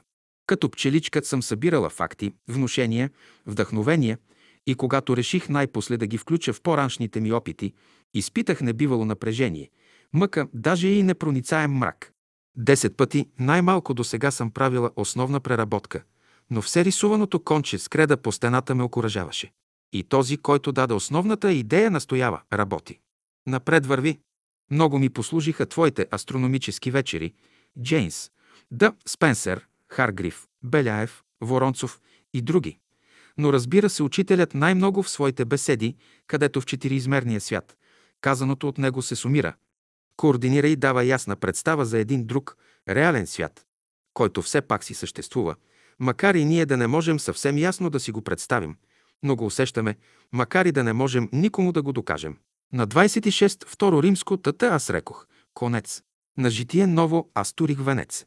Понякога нямаше никаква светлина и аз напредвах пипнешком, в пълна неизвестност, докато внезапна пролука пълен проблясък и далече очертан път. Рекох да ти съобщя тази радост, която изпитах през тези 52 дена, когато кашляйки люто от грип, зъзнайки от студ в моя дворец, слетях из пътищата на нашата земна съседка. Желая ти здраве и близко свиждане. Изпращам ти няколко стихотворения, някои от които вече съм изпратила за 22 март на нашите приятели из провинцията. 12.12.1961 година. С привет, Олга Славчева. Бележка от брат Борис. Това писмо и стиховете от Олга Славчева бяха ми изпратени на 12.12.1961 година. Минус 18 дни преди да излезна от Софийския затвор. Онзи, който пише на затворник, заслужава, след като излезне затворника на свобода да отблагодари. Затова помествам това писмо. Олга имаше мечта да напише един роман за отиване на Луната. А това бяха години, когато изобщо не се допущаше, че човек ще стъпи на Луната, което се случи през 1969 година. Романът на Олга е написан след дълги проучвания върху всички научни астрономически постижения, както и съвети, които тя бе получила от учителя. Това беше труд на целия й живот. В поетическото изкуство тя е ученичка на Иван Вазов. Тя бе много енергична, работлива, весела, подвижна, винаги тичаше. На екскурзиите тя бе на първо място. Не знае откъде тя получи идеята, но тя е единствената, която описа подред и подати всички екскурзии на учителя с братството по време на цялата школа. Описа ги така, както можеше да ги опише една поетеса с вдъхновение и с поетичен талант. След време те ще трябва да бъдат издадени, като се включат към тях и снимки от братския ни живот по време на летуванията ни с учителя по планините. Светлият капитан. Христос намери парахода разбит наблизо до брега, поправи го и днес го води, пристига, ето го сега. И пътниците, що намери пострадали, ги излечи, отново ги изпълни с вяра и раните им заличи. Не виждате ли го, че иде на борда светлия капитан, станете всички да го видим как слиза вече на пристан. Повярвахте ли, че спасява, повярвахте ли, че е той? Кой раните ви изцелява и радост дава и покой? А всички тези, що довежда непобедими от сега. В сърца им радост и надежда възлизат вече на брега. И ангели с него слизат служители на любовта. И на земята вече отблизо подарък носят радостта. 20 век. Велик 20 век, в него буди се човек, приспан от хиляди години приспан, така, че да погине. Но мъртвия незван се вдига, троши разпятие и вериги. И никоя световна сила не би го вече умъртвила. Че той възкръсва вече нов за правда, истина, любов. Бе времето и бе за един за човеческия син. Но днес милиони вече стават съдбата си, сами решават насилието, не ще ги спре готов, е всеки да умре. За истината скъпоценна сама в душата му родена, отново се куват вериги.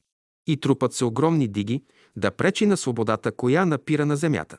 Веригите ще разпилее, ще вземе всичко в ръце, с любов в своите ръце. И да посреща и самин.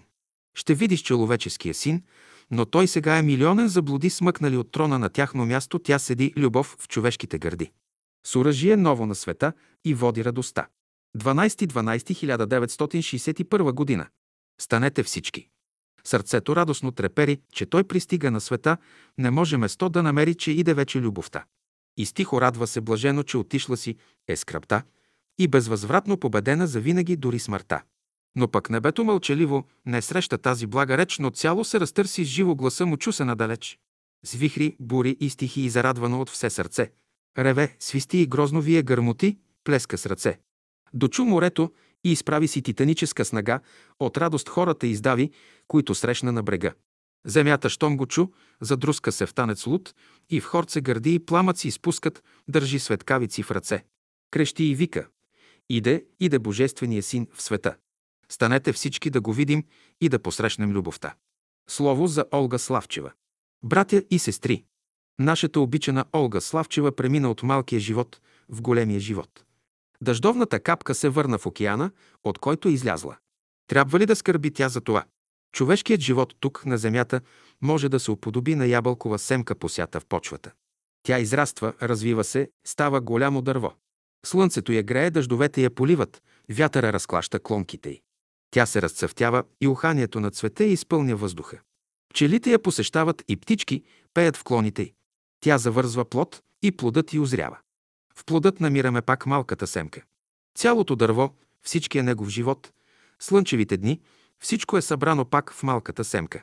И когато дойде времето и, защото в живота има закон за циклите, когато дойде времето и, малката семка пак ще бъде посята в почвата и ще й се дадат условия и ще израсне и дървото пак ще се яви във всичката своя красота и сила. Такава е милостта Божия към нас. Живота е непреривен, вечен. Ако едно пясъчно зрънце не се губи, колко повече човешката душа. Когато човек премина от малкия живот, индивидуалния, към големия живот, всемирния, как ще го намерите в онзи необятен свят? Как ще влезете във връзка с него? Само любовта може да ви постави във връзка с него. Само любовта е, която може да ви заведе при него. Защото любовта устройва пътищата на душите, тя направлява стъпките им, тя подготвя условията им, тя урежда срещите им в малкия и в големия живот. Да, съществува едно велико братство на любовта, едно всемирно братство на любовта в този и в онзи свят, братството на душите, които любят Бога. Псалмопевецът го нарича Думът Господен. Христос го нарича Думът на Отца Моего. Сега ние пожелаваме на нашата обична сестра Олга Славчева светъл път към Дома Господен. Там ще я посрещнат онези, които я обичат и които тя обича. И радостта им ще бъде голяма. Сега ние тука скръп имаме, но се утешаваме с думите на пророка – и загубените души ще се намерят отново. София, 4 януари 1967 година. Борис Николов. Паша Теодорова. Кредитът. Имахме между младите сестри Дафинка Доганова стройна и красива. Тя беше болна и вече лежеше на легло. Сестрите се грижаха за нея. Не допускаха и мисъл, че тя може да си замине. Как така ще си замине? Нали живее тук на изгрева, а учителят е до нас и той няма да позволи току така да финка да си замине. Върви един път паша Теодорова по поляната и усеща, че съзнанието й се раздвоява. Едното остава на земята, а другото се издига високо като балон в небето, в другия свят. И тя вижда картина. 12 души старци стоят пред една маса и разглеждат документ. А той е разделен на графи, числа и сборове. Разглеждат внимателно документа и всеки за себе си прави изчисление и туря свое заключение. Паша чува, подписа се смъртната присъда на Дафинка. Старците обсъждат въпроса кредитът, който би могъл да й се отпусне, ще го оправдае ли тя. Намират, че няма да го оправдае. Постепенно онова полусъзнание, което е било горе на небето, слиза на земята. Слива се заедно с другото и отново влиза в Паша като едно цяло. Тогава Паша разбира какво я очаква Дафинка и тя я жива оплака. След два месеца Дафинка си заминава. Ти достойна ли си да се пречистиш? Сестра Паша Теодорова пости и иска да се пречисти срещу Великден. Пита учителя, какво ще ми кажете за причастието? Учителят мълчи. Паша пак пита. Най-после учителят я запитва. Ти искаш ли да се причастиш? Учителю, аз постя, аз искам. Добре, тогава иди в църквата. Но като отива в църквата, тя вижда, че тук е онзи поп, който беше голям враг на братството. Паша беше го виждала, знаеше за него, но попа не познава Паша и не знае, че тя принадлежи към братството. Попът миросва пасомите и Паша е в общата редица, която се приближава до него.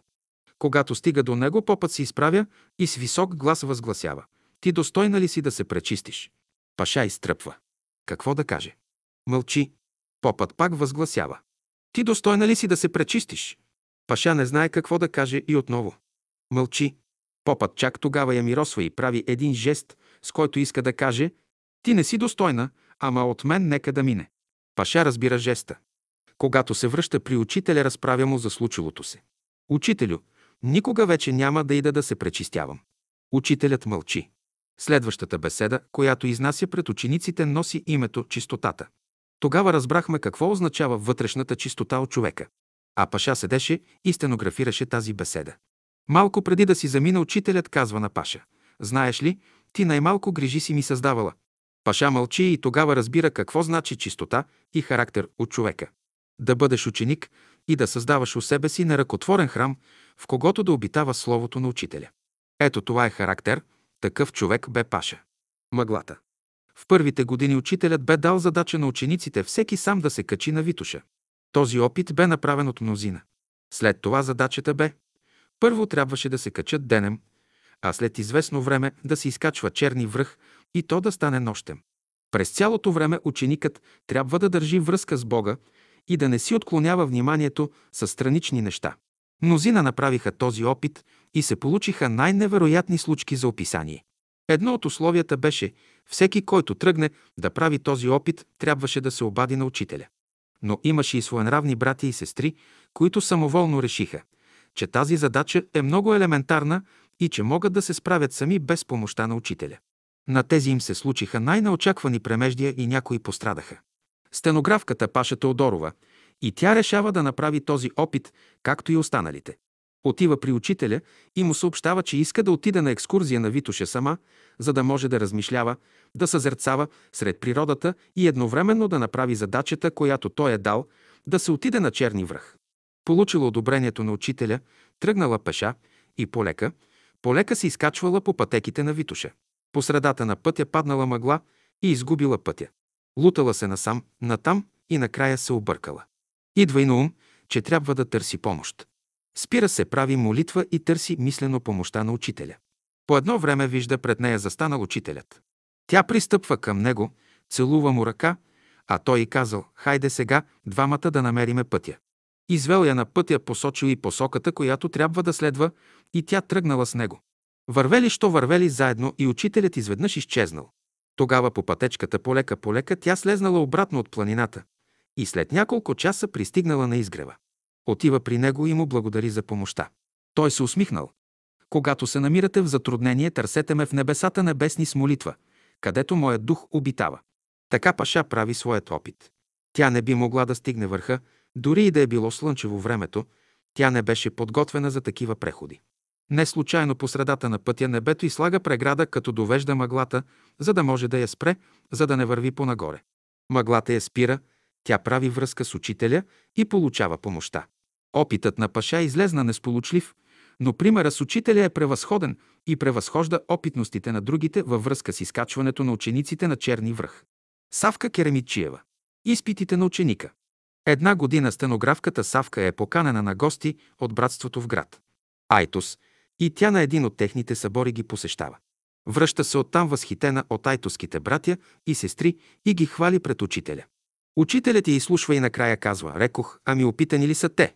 Минали ли са изпитите, изпитани ли са? Не говорете неща, които не познавате. Савка стенографира думите му, разчете ги и ни ги предаде. А пък ние ги проверихме. Видяхме кой как държеше своя изпит. Е, това е най-важното. Изпитът. Латвийското братство. През 1939 г. от Латвия дойдоха много гости на братството. Пампоров бе направила връзката с тях, бяха разменени писма и те дойдоха по покана на Савка. Много от тях знаеха немски и понеже Савка знаеше езика, тъй като майка й беше герма НК, то след като дойдоха на изгрева, те се прилепиха към Савка и майка й. Но тъй фанатично, че не поглеждаха други братя и сестри и не поддържаха връзка с тях. Може би това бе внушение на самата Савка и на майка й. Те гледаха на тях като на свещени особи и с голямо уважение. Веднъж една сестра им каза, по някой път, като ви гледам, виждам, че вие идвате отдалеч. Изразходвате време, пари, средства. И като дохождате тук, определяте се само за едно място. Не държа и не претендирам да се обърнете към мене. Знаете ли какви прекрасни братя и сестри ние имаме?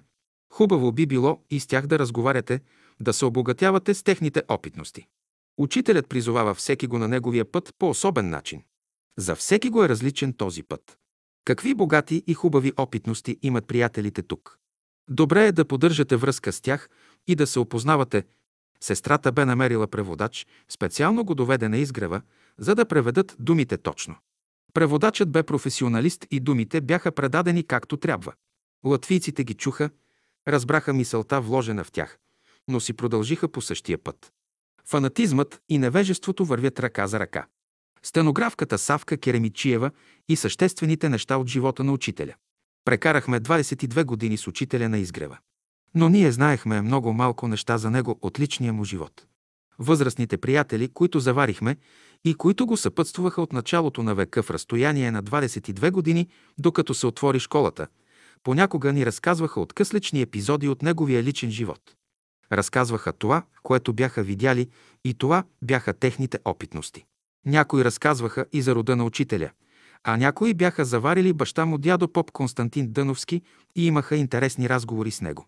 Но никой не седна да запише тези неща. Защо стана така, не знам. Учителят не обичаше да говори за личния си живот и за рода си.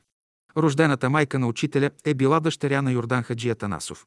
Бил е богат търговец в турско време, с българско съзнание и е изпращал на свои разноски деца от народа да се учат в Цариград, а после ги е правил учители и свещеници по българските села.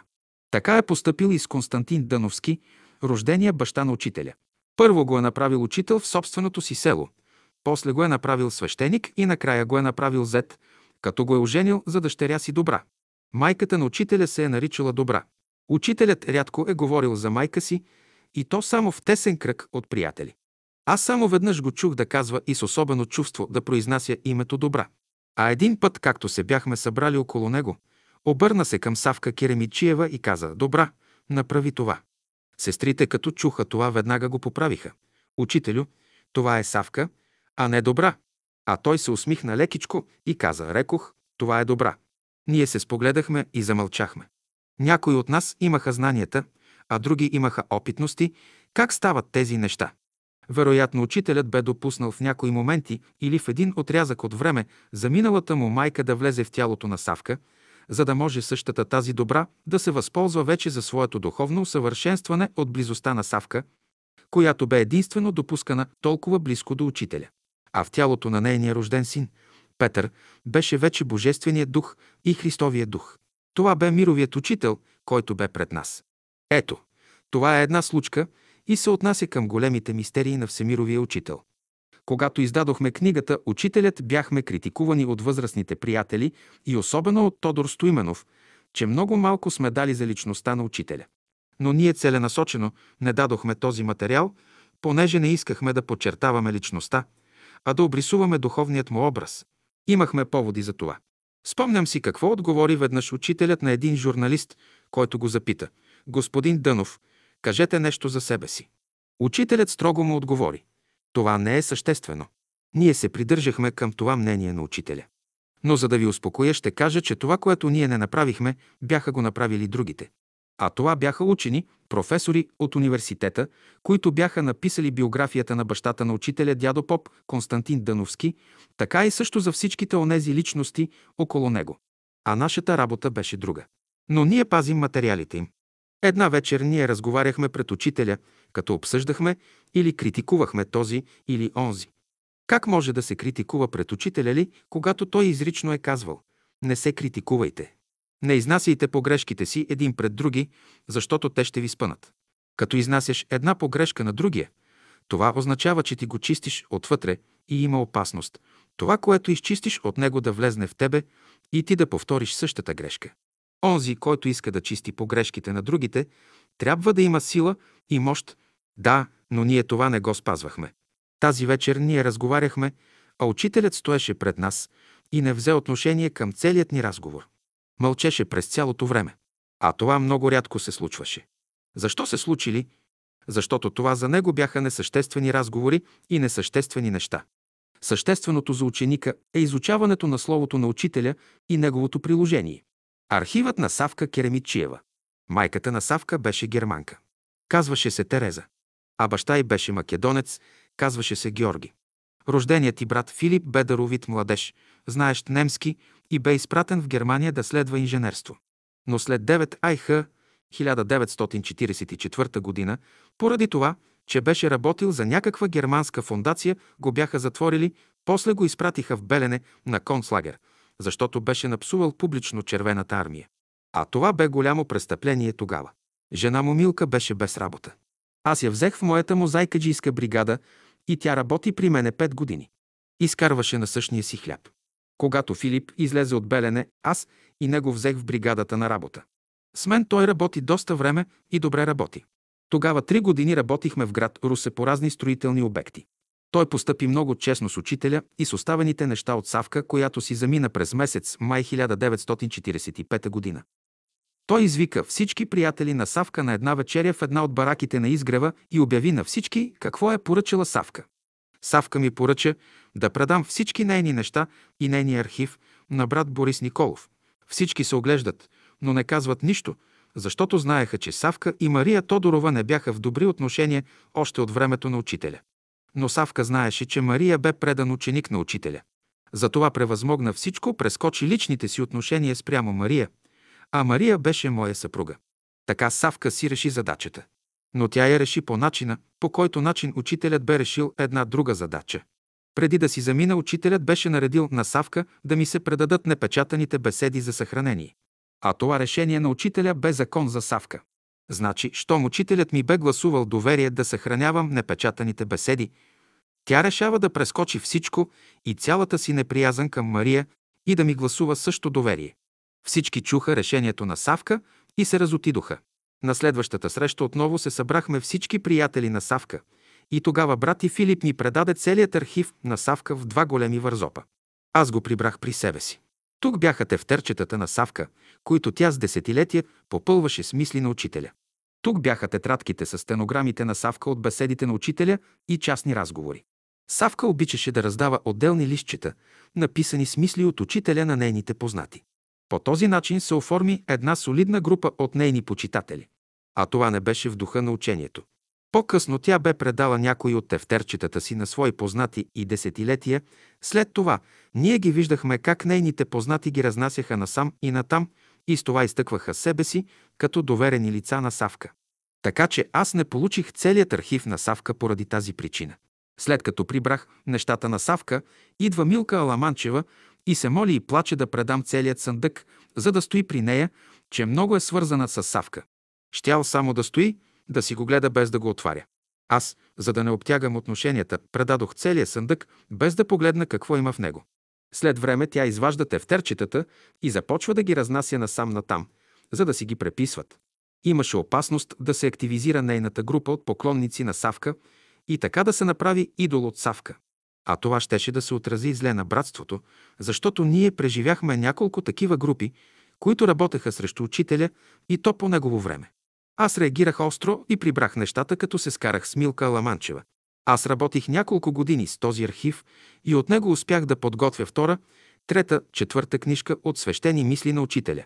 Савка това трябваше сама да си го направи, защото имаше план от учителя какво точно да се включи в тези книги.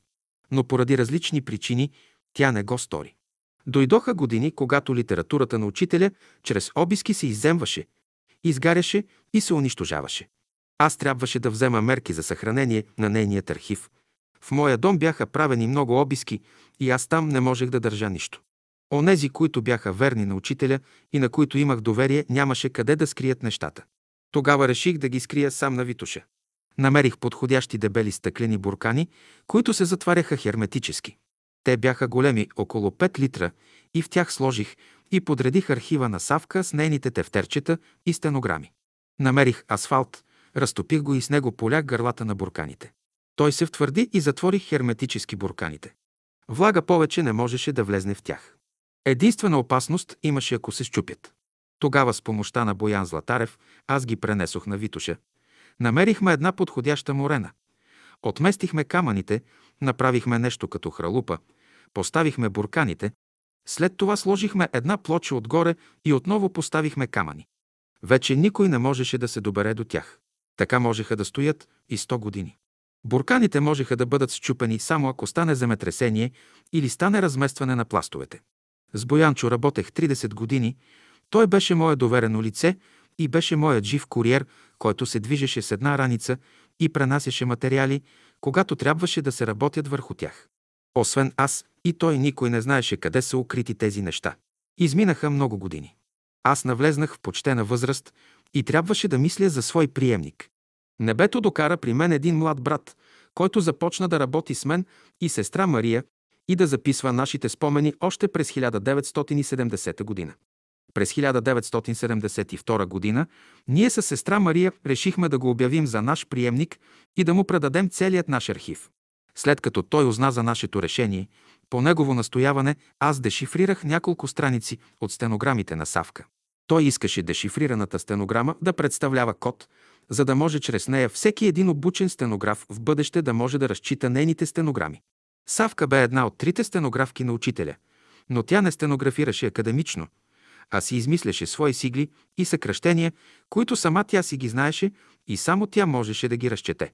Докато моята стенограма е много чиста, то стенограмата на Савка ме затрудняваше.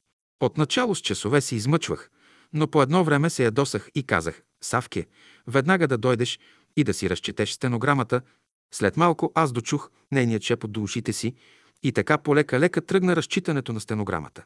Без този код и разшифровка, който аз оставих на този млад брат, вие не можете да разчетете нейната стенограма от нейните тефтерчета. А това са свещени думи на учителя, които той лично е диктувал на Савка. През 1976 г. си замина Мария Тодорова. Аз останах сам и този млад брат настояваше да му предам архива на Савка, като му посоча мястото на Витуша, където те са укрити.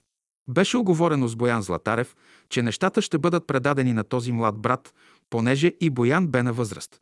Този млад брат се ожени и накрая аз реших и заведох него и жена му и им посочих мястото на Витуша. Той направи снимки на мястото и там, където аз посочвах, че са нещата. Всичко бе документирано, но Боян Златарев беше ни видял, че се запътваме нататък и бе споделил с Петър Филипов. Те се оплашват, че нещата ще ще измъкнат от техните ръце и ще отидат в други хора. А и двамата бяха на възраст, нали трябваше да имат приемници. Аз решавах кому да предам тези неща, за които отговарях по поръчение на учителя и пазех 35 години. Те решават, че трябва да ги свалят и да ги откраднат от мене. И това го сторват без никой да знае. Този млад брат в разстояние на една година всяка седмица ме караше да отидам с него горе и аз да посоча с ръка и да кажа «Ето, предавам ти нещата, вземи ги». Той искаше да спази един окултен закон за приемствеността. Той го спази, но другите не го спазиха. Накрая братът се умори от мен да ме подканва непрекъснато и решава сам да отиде горе и да прибере нещата. Отива горе на Витоша, намира мястото, отмества камъните, но в хралупата няма нищо, а има само един счупен буркан и един капак. Той запълва дупката, взима капака и много ядосан идва у дома и понеже не ме намери. Ми написа няколко реда, че аз съм най-големия лъжец, който съществува на света. Аз разбрах работата, кой стои зад всичко това. Братът отива при Боянчо и онзи признава, че ги е свалил по нареждане на Петър Филипов и със съгласието на Лалка Кръстева. Отива при Петър и започва голяма разправия. Петър вижда как са нещата и нарежда на Боянчо да му предаде архива на Савка. Боянчо го завежда в неговата барака и му предава няколко вързопа. Боянчо му признава, че е занесъл всичките неща при Лалка и тя е прибрала 5-6 тефтерчета на Савка, написани с нейният почерк, а останалите стенограми ги върнали, понеже никой не може да ги разчете. Аз поисках да ми се върнат тефтерчетата, но те сметнаха, че аз съм вече много стар и че съм си изпял вече песента. Получи се много голям конфликт. Беше нарушен един окултен закон и някой трябваше да отговаря. Отношенията с Боянчо се развалиха, а с Петър Филопов се обтегнаха и се скъсаха. Дойде се до пълен разрив. А защо ли? Защото освен тази кражба бе извършена още една кражба. А това бяха материали, непечатани беседи, които бях укрил на Витоша в областта Резнювите и бяха поставени в същите такива буркани. Така по вношение на Лалка Кръстева и нареждане на Петър Филипов, Боянчо се подчини на тях и свали материалите отгоре. А само той знаеше къде са укрити. Освен Боянчо, същият млад брат знаеше мястото на скривалището, което аз лично му бях показал. От разместването на пластовете горе имаше само един счупен буркан. Това бе втората кражба, която разкъса връзките между хора, с които съм работил 30 години. Настъпи озлобление и те се разделиха с мене, като с врагове. Петър Филипов си замина от този свят през 1984 година, а Боянчо през 1986 година. А аз останах и преживях всички, защото трябваше да остане онзи, който учителят бе определил да съхранява Словото.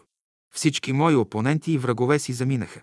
Аз също ще си замина, но някой трябва да провери как действува окултния закон. И така нещата на Савка се пръснаха. Тя приживе си ги пръскаше и тогава сама си раздаваше тефтерчетата на този или онзи, на своите познати. А онова, което остана, и аз съхранявах 35 години до 1980 година. Моите най-верни сътрудници ги откраднаха под внушение на жена и провалиха всичко. Влезне ли жена в една окултна школа и започне ли да управлява, то се проваля всичко. Така една жена провали Боян Златарев и Петър Филипов. Така изгоряха много братя в братството от жени и заради жени. Изгоряха в борбите, които водеха помежду си подтиквани и направлявани от жени. Аз съм свидетел на всички тези неща и преживях всички и дочаках, когато младите трябваше да видят как се изпълнява окултния закон за съхранение Словото на Учителя. В окултната школа на Бялото братство не трябва да има жени, а само сестри. Жената трябва да се превърне на сестра само чрез проучване Словото на Учителя и изпълняване на волята му. Тогава сестрата става духовна сестра и тя работи за делото на Учителя. Накрая тя трябва да стане съработница на Бога и да съхрани в себе си божествения хляб от Словото на Учителя. Тогава идва последния етап, когато омесва хляба чрез собствения си живот с божествения квас и го опича. Хлябът е, който трябва да предаде на новото поколение, т.е. да се прехвърли словото на учителя в следващия век. Ето една поучителна история за архива на Савка. Какво имаше в архива на Савка? Първо, имаше стенограми от частни разговори на учителя, от беседи, които бяха в тетрадки и на отделни листове. Второ, тефтерчета, повечето от тях на български, като в някои от тях се редуваха изречения на български, след това на стенограма и накрая някои изречения на немски език, понеже по линия на майка си тя беше германка. Тези тефтерчета бяха много ценни. В тях имаше мисли на учителя, които той е диктувал на Савка още на улица Опълченска, 66, като я викал сутрин в 9 часа и той е диктувал мисли за ученика. Савка записва и после от този материал тя издаде една книжка. Аз дешифрирах почти всички нейни стенограми. Само аз можех да чета нейните стенограми, защото на времето аз дешифрирах нейните тетрадки, които бяха лекции от младежкия окултен клас от Айва и Ира година. Самите мисли на учителя не бяха дешифрирани. Но някои от тях тя бе дешифрирала и бе ги написала в други тефтерчета. Около 1972 година аз започнах да дешифрирам останалите и подготвих за издаване на Нара. Илта и Айвита книжка.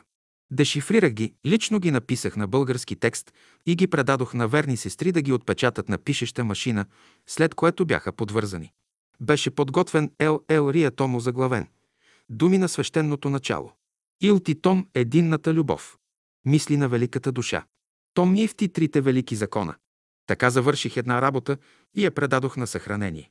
След кражбата на архива на Савка Улалка Кръстева останаха следните тефтерчета на Савка, които тя не пожела да върне. Едно зелено тефтерче, 1922 година. Две червено, 27.6.1922 година. Три зелено тефтерче, 1922 година.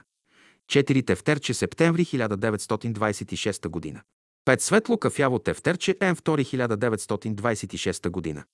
6 кафяво тефтерче, бележки Н3193. 7 черно тефтерче Н1 1931 година. 8 бяло тефтерче, 9 бележник Н3 от 1933 година. 10 бележки М5 от 1924 година. Какво имаше в тези тефтерчета, то ще проверите, когато ги вземете от нея и публикувате този материал, тогава ще разберете цената на кражбата. Благословението се определя от Духът Божий. Кражбата на архива на Савк, а и последствията. Бележки на редактора доктор Вергилий Кръстев. Кражбата на архива на Савка бе извършена умишлено с цел да се прекъсне приемствеността на поколенията, което сполучи напълно. Връзката бе нарушена. Похищението на архива имаше за цел да покаже, че онзи, който го притежава, ще може да окаже някакво въздействие върху другите и да насочи братството в съвсем други насоки, различни от мястото, което заема школата. Това нещо успя, но не напълно а школата се ръководи от словото на учителя. Присвояването на архива на Савка имаше за цел да се разпръснат нещата и след това да бъде използван поединично, като този, който го изнася да си присвоява някакви заслуги и издава от своя име. Това нещо сполучи. В разстояние на ред години се правеха опити и се изпращаха няколко лица до Лалка Кръстева да се приберат от краднатите тефтерчета. Но тя заявяваше, че не желае да ги предаде. Нарушаването на окултните закони винаги води до нежелани последствия и накрая небето показва кой кому служи. През 1994 г. бяха издадени свещени думи на учителя Второ Римско и Трето Римско том на издателска къща Всемирна Мария Митовска, като съставител на тези два тома бе отбелязано, че е Лалка Кръстева. Беше отбелязано, че всички права са запазени съгласно закона на издателска къща Всемир. Втори том в тези два тома Лалка Кръстева е ползвала приготвените от Борис Николов три томчета, които още по негово време през 1977 година бяха напечатани на пишеща машина, подвързани и раздадени на различни лица. Те са ползвали материала на Борис Николов, но без да отбележат кой го е подготвил, кой е разчел материала и така нататък. Използва се отново чрез една кражба чужд труд. Името Борис Николов не се споменава. Идваме до най-невероятното. Част от материала, подготвен от Борис Николов, се изхвърля, друга част се променя. Включват се нови раздели от Лалка Кръстева и се проваля целият дългогодишен труд на Борис Николов. А всъщност това е материала на Савка Керемичиева, която собственоръчно е записала думите на учителя. Оригиналният текст е нарушен умишлено и е променено словото на учителя. Нито Мария Митовска, която прави изданието, нито Лалка Кръстева могат да знаят цялата история как са дадени свещените думи на учителя, понеже на никой от двете Борис не е разказал тази история. Той я беше описал, но я укриваше за времето, което ще дойде, за да може да се изнесе и отпечата. Накрая на ИИТ том на страница 251 са дадени исторически бележки, които не са верни, не са точни и целенасочено са подбрани така да заблудят читателите. И понеже методът на учителя е такъв, че винаги накрая на всяка една кражба и лъжа се идва до Видовден. Тук се получава същото. На страница 251 е отбелязано. Един ден намирам в Савкините бележки, собственоръчно написано от учителя какво още Савка трябва да направи. А то е следното. След това на следващата страница се прилага ксерокс, копия на един ръкопис. И ето тук се намества небето. Лалка Кръстева посочва, че това е почерк на учителя. А това е също една голяма лъжа. Този ръкопис е на Савка Керемичиева. Това може да се докаже на всеки, като се покаже почерка на Савка Керемичиева от нейните тефтерчета и тетрадки. Ето тук небето предлага едно доказателство за онези, които едно не познават почерка на Савка, друго не познават почерка на учителя, но същевременно са обсебили нейния архив, като едновременно с това крадат и труда на Борис Николов. По този начин завършва историята на една лъжа и една кражба. Нарочно не е отбелязано, че целият този труд е извършен от Борис Николов. Това се прави умишлено, за да си присвоят заслугите Лалка Кръстева и Мария Митовска. Какви доказателства могат да се дадат в потвърждение на горното? А. Съществуват непечатани на пишеща машина три томчета подвързани, като текстът е написан на пишеща машина и е с подписа на Борис Николов. Б. При разчитането на стенограмите Борис Николов ги е писал с български ръкопис и с неговият неповторим почерк, понеже той е левак, а пише с дясната ръка, при което е видно, че той е дешифрирал стенограмите и те отговарят на машинописния текст на трите томчета. При ръкописа той е поставил индиго на всяка страница и така съществува копие от ръкописа му и на индиго. Г. Тези три томчета с ръкописа на Борис и неговия почерк са преснети на негатив и са извадени на фотохартия с подписа на Борис Николов. Д. Всичко това доказва кой е разчел стенограмите, кой е подготвил материала на тези три томчета и показва кой и как е изменил и променил оригиналния текст на Борис Николов. Е. В оригиналната тетрадка на Борис Николов на страница 75 има следния заключителен текст на Борис Николов, написан собственоръчно от него по настояване на редактора и съставителя на този труд и е предназначен за следващите поколения. Той е следния. Свещени думи на учителя продължава. Това е втората книжка «Съвети на учителя към ученика». Учителят ги е диктувал на сестра Савка. Дешифрирани са от нейните стенограми. Това томче ще носи заглавие «Думи на свещеното начало на живота». Дадено е от учителя. Има материал за още едно трето томче, което ще носи заглавие «Единната любов». Мисли за великата душа, а четвъртото томче ще носи заглавие «Трите образа на Великия». Материалите ще бъдат извадени от беседите и разговорите на учителя пред класа на добродетелите. Четирите заглавия са дадени от учителя на Савка Керемичиева. Тези упътвания на учителя към ученика са диктувани от учителя на Савка в продължение на месеци от 8 часа до 10-11 часа, когато Савка е отивала за това. Учителят се разхожда из стаята и диктува. Савка седи на масата и стенографира. Настоящите са стенографирани от мен, Борис Николов от 1970 г. до 1976 г. Същите предавам на доктор Вергил Николов Кръстев за съхранение 20 февруари 1977 г. Борис Николов. В заключение какво може да се каже? Каквото е трябвало да се каже, това е казано. Дадени са доказателства и са посочени документи. Трябваше да излезе един и да изнесе истината. Друг път няма. Другият път е пътят на заблуждението, кражбата и лъжата. В школата на Бялото братство първото условие е чистотата. Светското знание предхожда божественото. На изгрева живота бе много интензивен и не всеки можеше да издържи. Тук върхът бе много висок и вятърът бе много силен и издухваше много неща в пространството. Издухваше хора, времена и събития. Онези, които оставаха на изгрева, имаха твърдост в себе си и бяха съградили вътрешния си дом на канара. Това бе вярата им в учителя и в Бога. За обяснение учителят бе добавил, че изгревът в духовно отношение стои по-високо от най-високият връх на Хималайте. Това бе обяснението за космичният вятър, който отвяваше онези, които нямаха съграден дом върху канара, така както бе по притчата в Евангелието. Живеехме при примитивни условия. Сковани бараки ни служеха за къщички, но това бе прост и естествен живот. Не само братята издържаха, но и сестрите отстояха на тези условия. Онези, които не издържаха, те си отидоха, защото космическият вятър ги бе издухал и всеки запраши по своя си път. Но онези, които останаха, бяха останали в името на високият идеал. Беседите на учителя се нижеха през годините сряда, петък и неделя сутрин в 5 часа и в 10 часа. Стенографите записваха, а учениците си записваха някои мисли от учителя в своите тетрадки. Това бе огромен материал за проучване. А за приложение, да не говорим, ние правехме само опити и не винаги сполучливи. Имаше едно течение, представено от братя и сестри, които четяха само беседите на учителя и не искаха да четат друга литература и други автори. За тях това бе коштунство и загуба на време. По същество, те бяха прави. За тях оценката за словото на учителя бе равнозначно на божествения хляб и онази небесна манна, която слиза чрез словото му и храни гладните им души. Но това бе залитане в друга крайност. Веднъж бяхме на полянката, събрани много приятели около учителя. Тогава учителят се обърна към Савка Керемичиева, посочи я с пръст и каза тези думи. Ти имаш един порок. Тя се стресна и мигновено запита, какъв е учителю? Не четеш, беше отговорът. Но аз, учителю, на ден чета по 4-5 часа. Рекох, не четеш други автори. Тя стоеше като замаяна, смутена и объркана.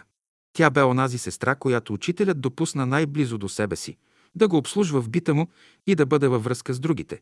В характера си носеше немския оттенък на майка си немкиня, немска педантичност, но от баща си носеше македонско твърдоглавство. Тя искаше да мине като образец на новия ученик, такъв какъвто трябва да бъде според словото на учителя. Имаше моменти, когато тя залиташе в показност и учителят намираше начин и думи, за да я озапти. Така стана и в този случай. Тя стоеше смутена. Да й каже това пред всички. Това бе голям удар за нея. Тя така го прие. Но за нас това бе урок. Урокът бе предаден. Ученикът трябва да чете и други автори. Още в първата година на общия окултен клас учителят разгледа този въпрос така. Светското познание предхожда божественото. Ако не освоите светското знание, то няма да бъдете допуснати до божественото.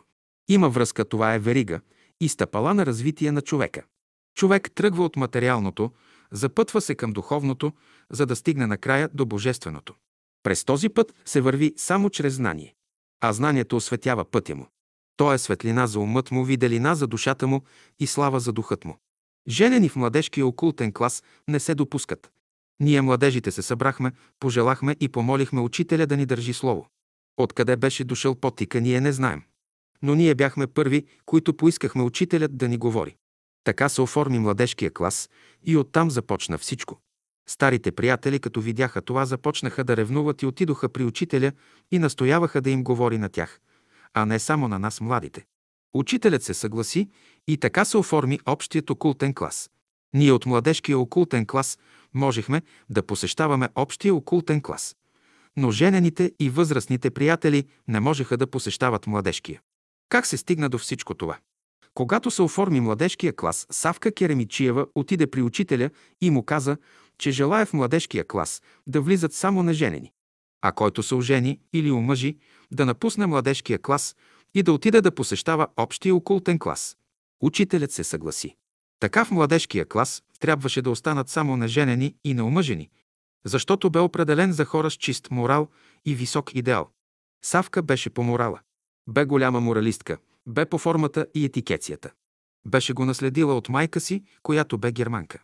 Учителят отначало нямаше предвид за едно такова ограничение, но понеже бе направено предложение от ученик и понеже останалите го възприеха, то той се съгласи.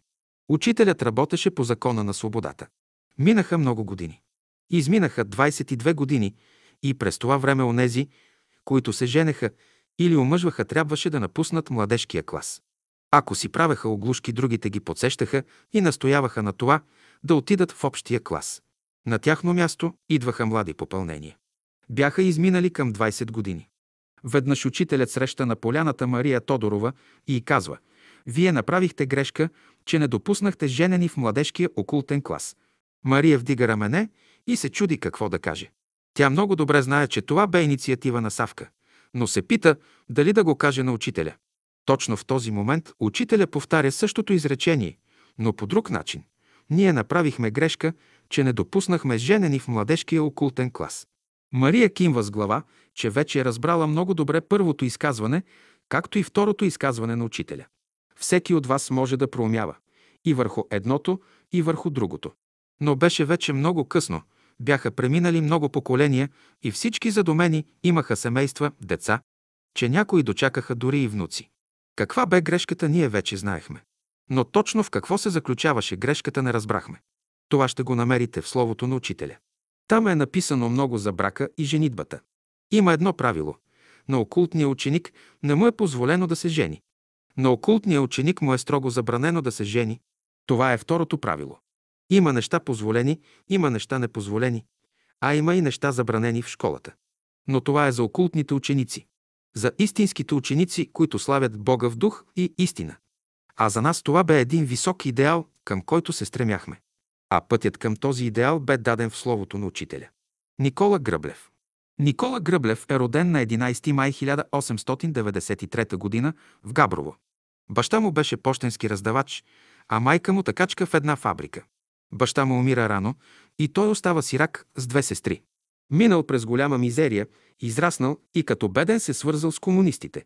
По-късно завършва военното училище и като офицер служи в различни гарнизони. Той се среща с учителя и след това неговия живот тръгва в друга посока и е свързан с живота на братството. От него има лично написани опитности, които са достойни за уважение към един храбър български офицер. Някой от тях той ми ги е разказал лично и аз съм ги разказвал. Особено са интересни онези, когато през 1925 г. той спасява живота на 54 човека антифашисти. Земеделци, комунисти, които трябвало да бъдат разстреляни през една нощ. Когато погнаха братството и направиха процеса през 1957 върху 58 г. Тогава лично той излезе в защита на братството и дори представи случая с спасяването на тези 54 човека, като заслуга не само на него, но и на идеите, които е изповядвал през това време. Но това не бе взето предвид от властите. При един друг случай на румънската граница той бе спасил живота на руски пленници, които трябвало да бъдат разстреляни. През 1942 г. той се пенсионира и живееше със своята пенсия. По-късно той отвори обощарска работилница и заяви, че не е никакво унижение на един запасен подполковник да кърпи обуща и да се труди. Като ученик той работил в обощарска фабрика по време на вакансията. На стари години отново се върна към този занаят. Но през останалия си съзнателен живот той служеше на идеите на братството. А какъв бурен живот имаше само той. Пълен с превратности. Веднъж отиде при учителя и го пита нещо за бъдещето си и време ли е да се ожени. По този повод учителят му казва, има хора женени, но са неженени. Има хора неженени, но са женени. Брат Гръблев си отивал задачен, понеже нищо не разбрал от това, което му казал учителят. А той отишъл, за да го пита дали да се ожени. Преди да се ожени, той отново отива при учителя. А той му казва, разбойници ли искаш да раждаш? Не послуша думите на учителя, ожени се, родиха му се двама синове, от които той и до сега плаче. А това бяха онези разбойници, които бяха най-великите курсари на Средиземно море и от които се страхуваха три флоти – английската, испанската и френската. Три империи трепереха на времето от тези двама курсара. А сега те се бяха преродили като синове на Никола Гръблев и той и до сега плаче от тях. Какъв бурен живот преминаха нашите приятели по времето на школата на учителя. Преминаха през всички етапи от просека, та чак до царя на духа учителя. Той си замина на 24 май 1968 г. в София. Цочо Диков и Луната. На изгрева учителят бе наредил и бе закупен един телескоп и при новолуние наблюдавахме Луната и кратерите по нея. Учителят слагаше телескопа, фокусираше го, разглеждаше и после ни караше да наблюдаваме. Всеки, който виждаше кратерите, ахваше от почуда и задаваше въпроси. Боян Боев записваше всичко. Много неща, казани от учителя за Луната и за живота на нея, са записани. Сега, през 1969 г., човек се качи на Луната и я засне. Имат я на снимки. Видяхме как космонавтите се разхождат с космически костюми, а на гърбът си носят бутилки с кислород. Всички видяха и разбраха, че няма живот на Луната съгласно нашите човешки разбирания. Това е така. Но има друг живот, който ние не виждаме и за който не знаем нищо. За него учителят говори много. Ще ги намерите тези неща в беседите. Под лунната кора има живот и има същества, но те са в други тела, невидими за нашите човешки очи. Имаше един приятел, Цочо Диков, който непрекъснато питаше учителя за луната и всичко записваше. Той написа за луната много неща. Какво точно не мога да кажа, защото нищо не дойде при мене от това, което той пишеше. Но съм сигурен, че там има много интересни неща, сведения и идеи от учителя за Луната. Не може да не е използвал знанието, което учителят му даде за Луната. Цочо Диков се занимаваше и с въпроса за перпето мобиле. Беше конструирал и машина. Ходеше при учителя и го разпитваше как да я направи. Учителят беше изнесъл тези становища за тази машина по принцип. Ще го намерите в беседите. Този принцип е жив, но не на земята, а в духовния свят. Има една снимка от Пеню Ганев на една група приятели с учителя. Крайният отляво с бялата шапка е Цочо Диков. Цочо Диков Ракицки на младини е бил анархист.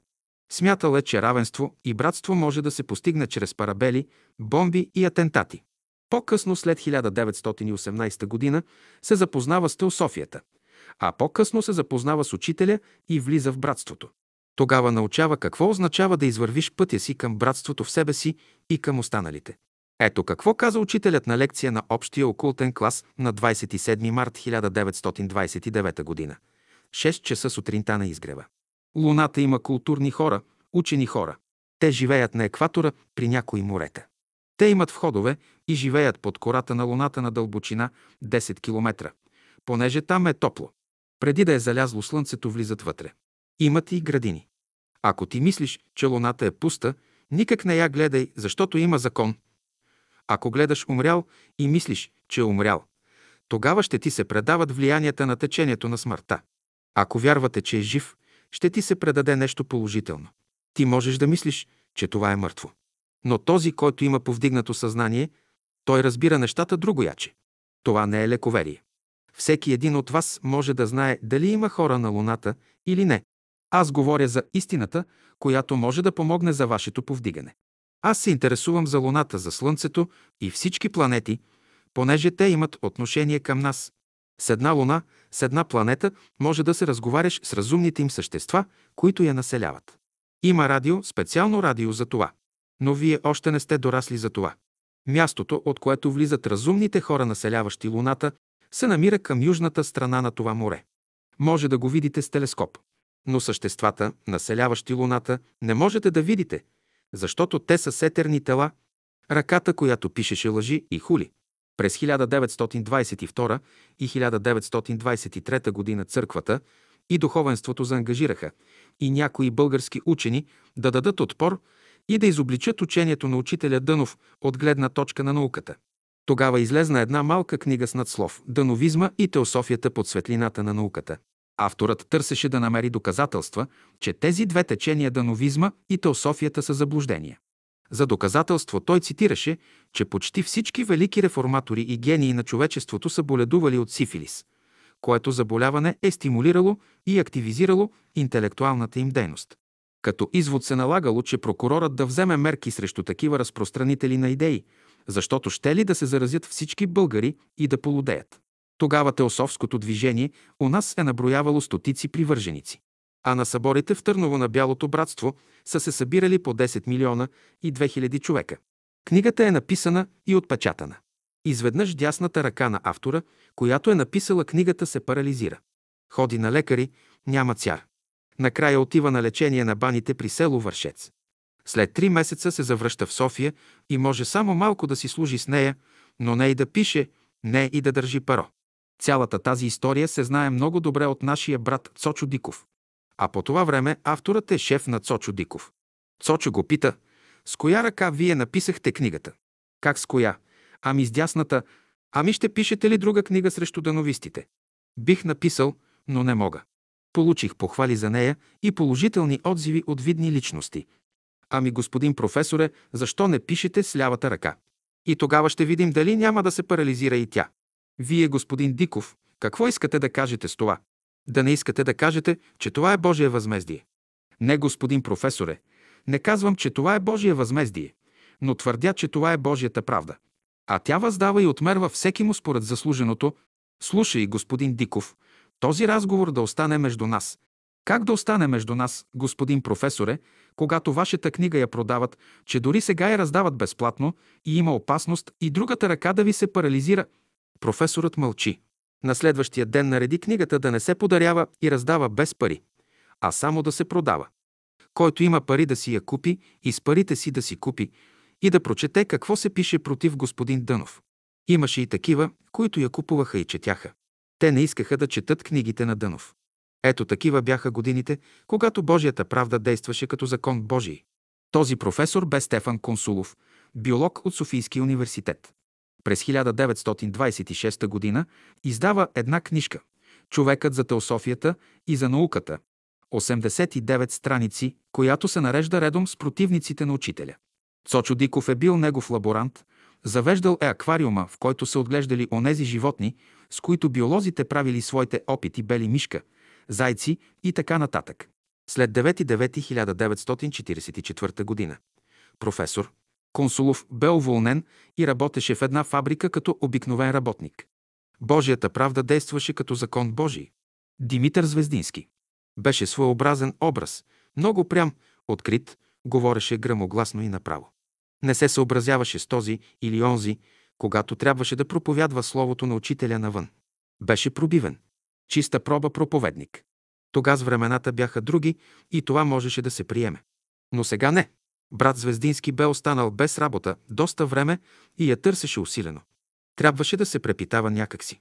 По едно време му дават една работа в работническата болница.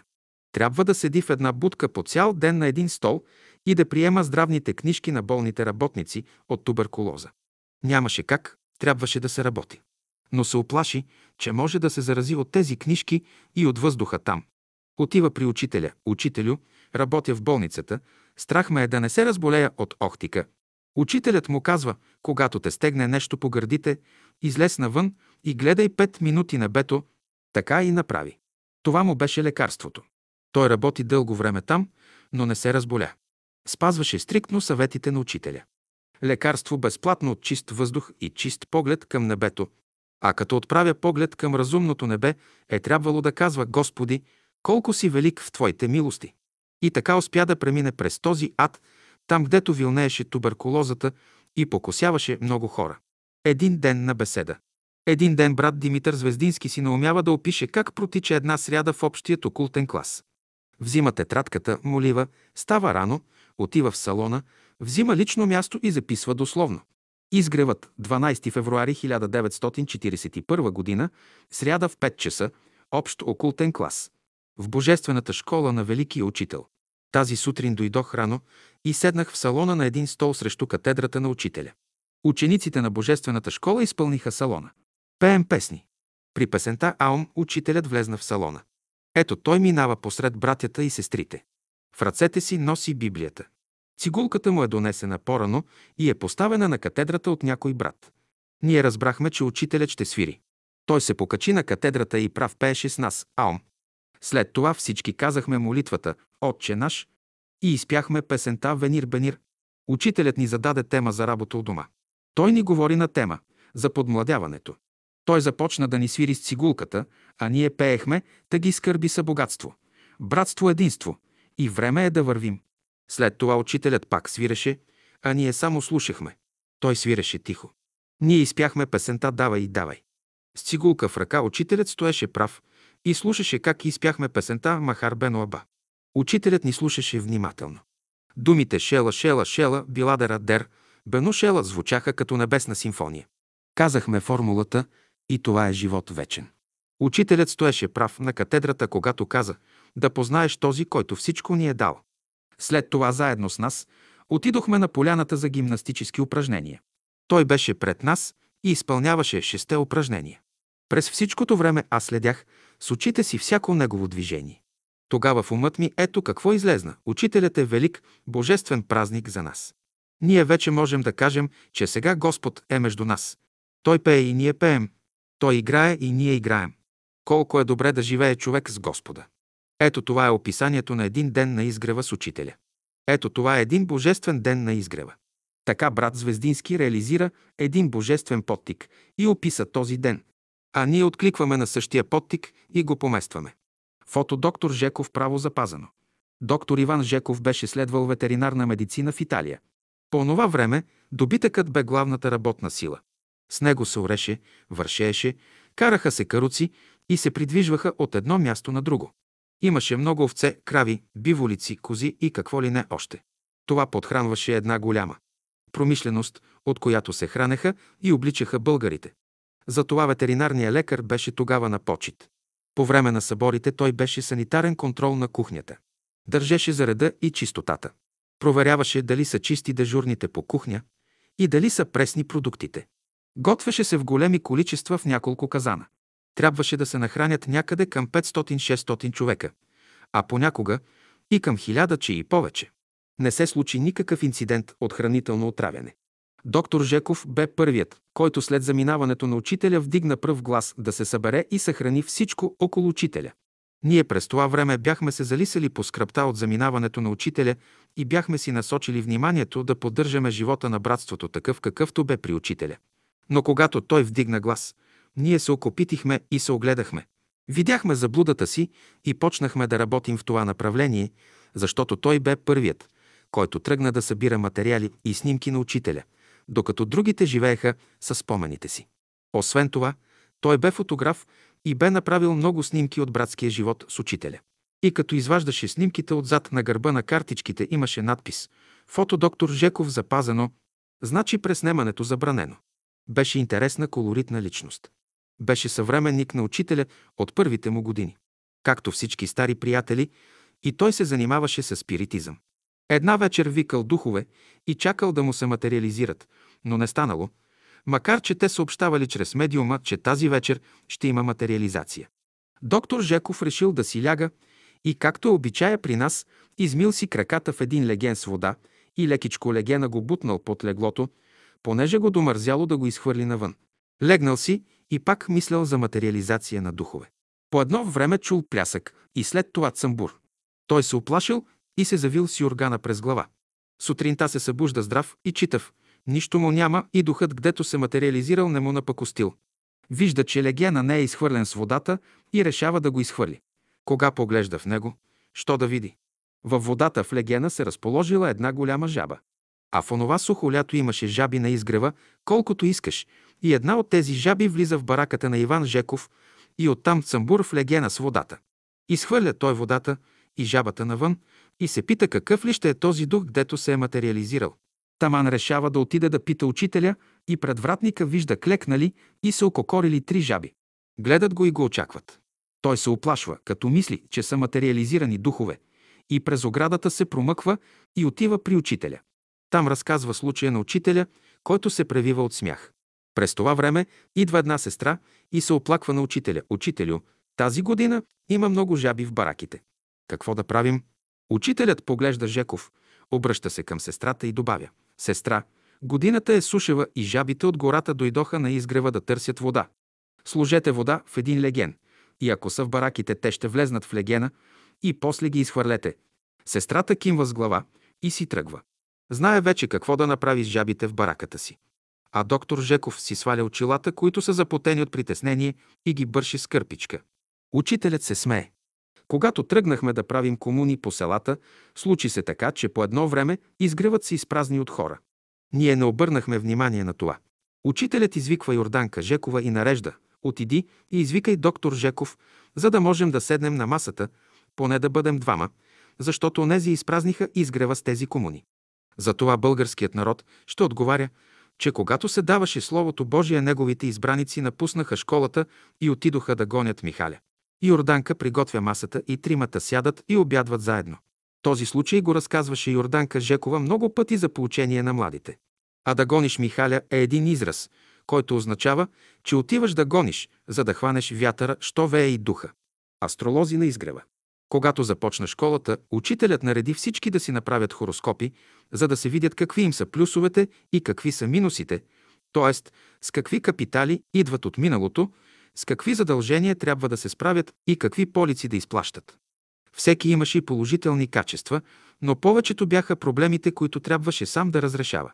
Затова учителят нареди да се работи върху онова, което не е застъпено и онези, които имат лоши и дисхармонични аспекти, да се справят с тях. Като гъби изникнаха десетина астролози на изгрева за нула време. Започнаха да превеждат чужда литература, ту в житно зърно, ту във вестник Братство, и бяха преведени няколко книжки по астрология. А в частните разговори с учителя той им даваше много ценни ключове за разгадаване на тази наука. В беседите си учителят понякога споменава някои принципни положения. Сестра ми Цанка Екимова беше направила извадки за изказвания на учителя по астрологически въпроси и ги предаде на брат ми Николай, който също беше астролог. Има много интересни случки на астролозите с учителя. Дано те са ги описали сами. Учителят веднъж каза, за да ти влияе звездното небе и всички звезди и слънца на небето трябва да имаш пробудено съзнание и отворени очи и уши за звездния мир. Чак тогава астрологията ще ти открие своите тайни Така че за нас, обикновените хора и за астролозите на изгрева астрологията беше един буквар за начинаещи. Петър Манев бе астролог. Веднъж приближава към мен, когато аз с един нож си дял към някаква тояга. Изхвърча ножа и се порязах. Потече кръв. С едната си ръка държа порязаното място, а той, както е до мене, извади едно листче, на което бе написано нещо и ми го подава. Борис, днес имаш квадратура Марс с Сатурн. Казвам му, абе човек, защо не ми го подаде това листче една минута преди това? А сега ми го даваш, след като се порязах и каква ми е ползата от всичко това? Ползата е за мен, че астрологията е точна. Той имаше хороскопите на всички от младежкия окултен клас.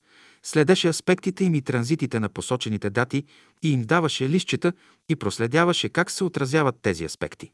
Беше добър астролог и всички му съдействаха. А и всички се интересуваха от неговите лищчета и ги проверяваха. А след това разказваха колко пророчески се оказват те. Тук бе живата астрология на изгрева. Георги Радев също бе добър астролог и преведе една астрология на Сефариел, като написа предговор за нея. В житно зърно помести много статии по астрология. За мен той беше най-добрият астролог с големи познания и бе много точен. Влад Пашов издаде книга по астрология. Публикуваше във вестник. Братство години наред за астрологията ред статии. Методи Константинов издаде книга във Франция по тези въпроси. Него го интересуваха космическите принципи на астрономията и тяхното влияние върху политическите събития в света. Иван Антонов Изворски също беше астролог. Беше написал книга, но не можа да я издаде. Николай Дойнов, моя рожден брат, бе математик и астролог. Много години той работи и подготви книга. В неговата квартира ежедневно минаваха по няколко човека, на които правеше хороскопи, тълкуваше и съветваше. Имаше още много астролози. Учителят е говорил много неща и моята рождена сестра Цанка ги бе извадила като мисли на учителя за астрологията. Но това е знание, за до което не всеки му е дадено да се добере. То е заключено за днешното човечество. Петър Манев. Петър Манев беше астролог. Като задача имаше да вземе рождените дати на всички младежи от окултния клас и на всеки един от нас да направи хороскоп. Следеше хороскопите на всички и когато имаше някой неблагоприятен аспект, той се приближаваше, подаваше едно листче, където бе отбелязана датата, какъв е аспекта и от какво трябва да се пазим. Това беше жива астрология и жива лаборатория. Имаше възможност да проследява аспектите ни и да ни наблюдава лично. Когато в моят хороскоп има някой зловещ аспект, ще дойде при мен, ще ми подаде листчето и ще каже няколко думи във връзка с аспекта. И най-интересното е, че той беше изключително точен. Пример. Един път на езерата с един дълъг нож реже една дъска, за да направи от нея една дълга лъжица за бъркане казаните за храна, за да не загори храната в казана. Изведнъж ножа ми изхвърква от дланите ми и се заби в ръката ми. С едната ръка аз държа раната, от която тече кръв, а той ми тика листчето пред очите, на което е написано, че днес в еди колко си часа имам някаква квадратура и че има днес условия и опасност да се пореже. Изважда си джобния часовник и ми го показва. Аспекта бе точен до 5 минути. Аз гледам и не вярвам на очите си. Абе, Петре, защо не ми каза една минута преди да се пореже? Той мълчи, но беше много кротък и бяха първи приятели с Георги Радев. Той се обръща и ми показва една сестра, която точно в този момент го заприказвала и го отклонила с 5 минути. Ако тази сестра не беше го спряла, той щеше да ми даде листчето и да ме предпази. Значи вината беше в сестрата. А да довършим разказа си, ще кажа, че предния ден тази сестра беше дошла уж да ми помогне нещо, а ми направи беля. Аз и се скарах и тя заплака.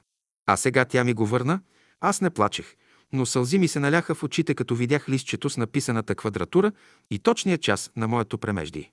Какви хора имаше около нас?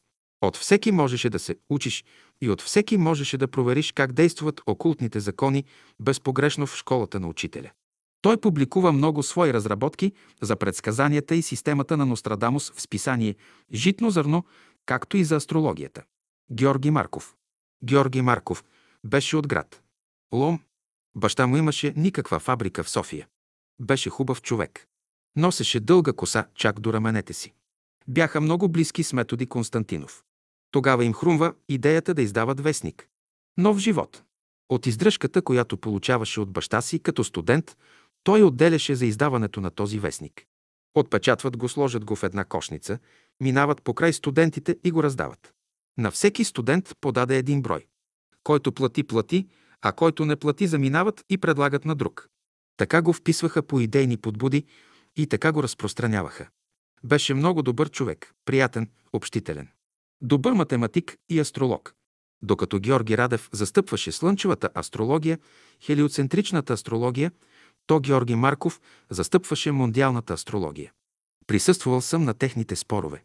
Всеки доказваше колко е прав и колко е погрешна тезата на другия. В споровете не се погаждаха. Стравнишки всеки защитаваше своята теза и нападаше другия. Какви спорове, какво нещо, какво чудо.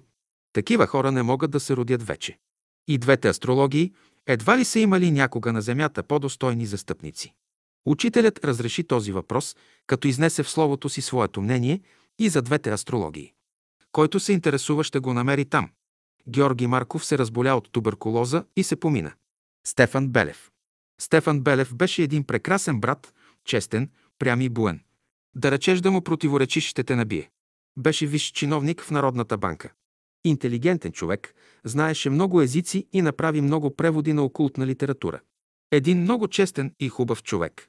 Ако трябваше да се защити истината главата си, слагаше в турбата и тръгваше за нея.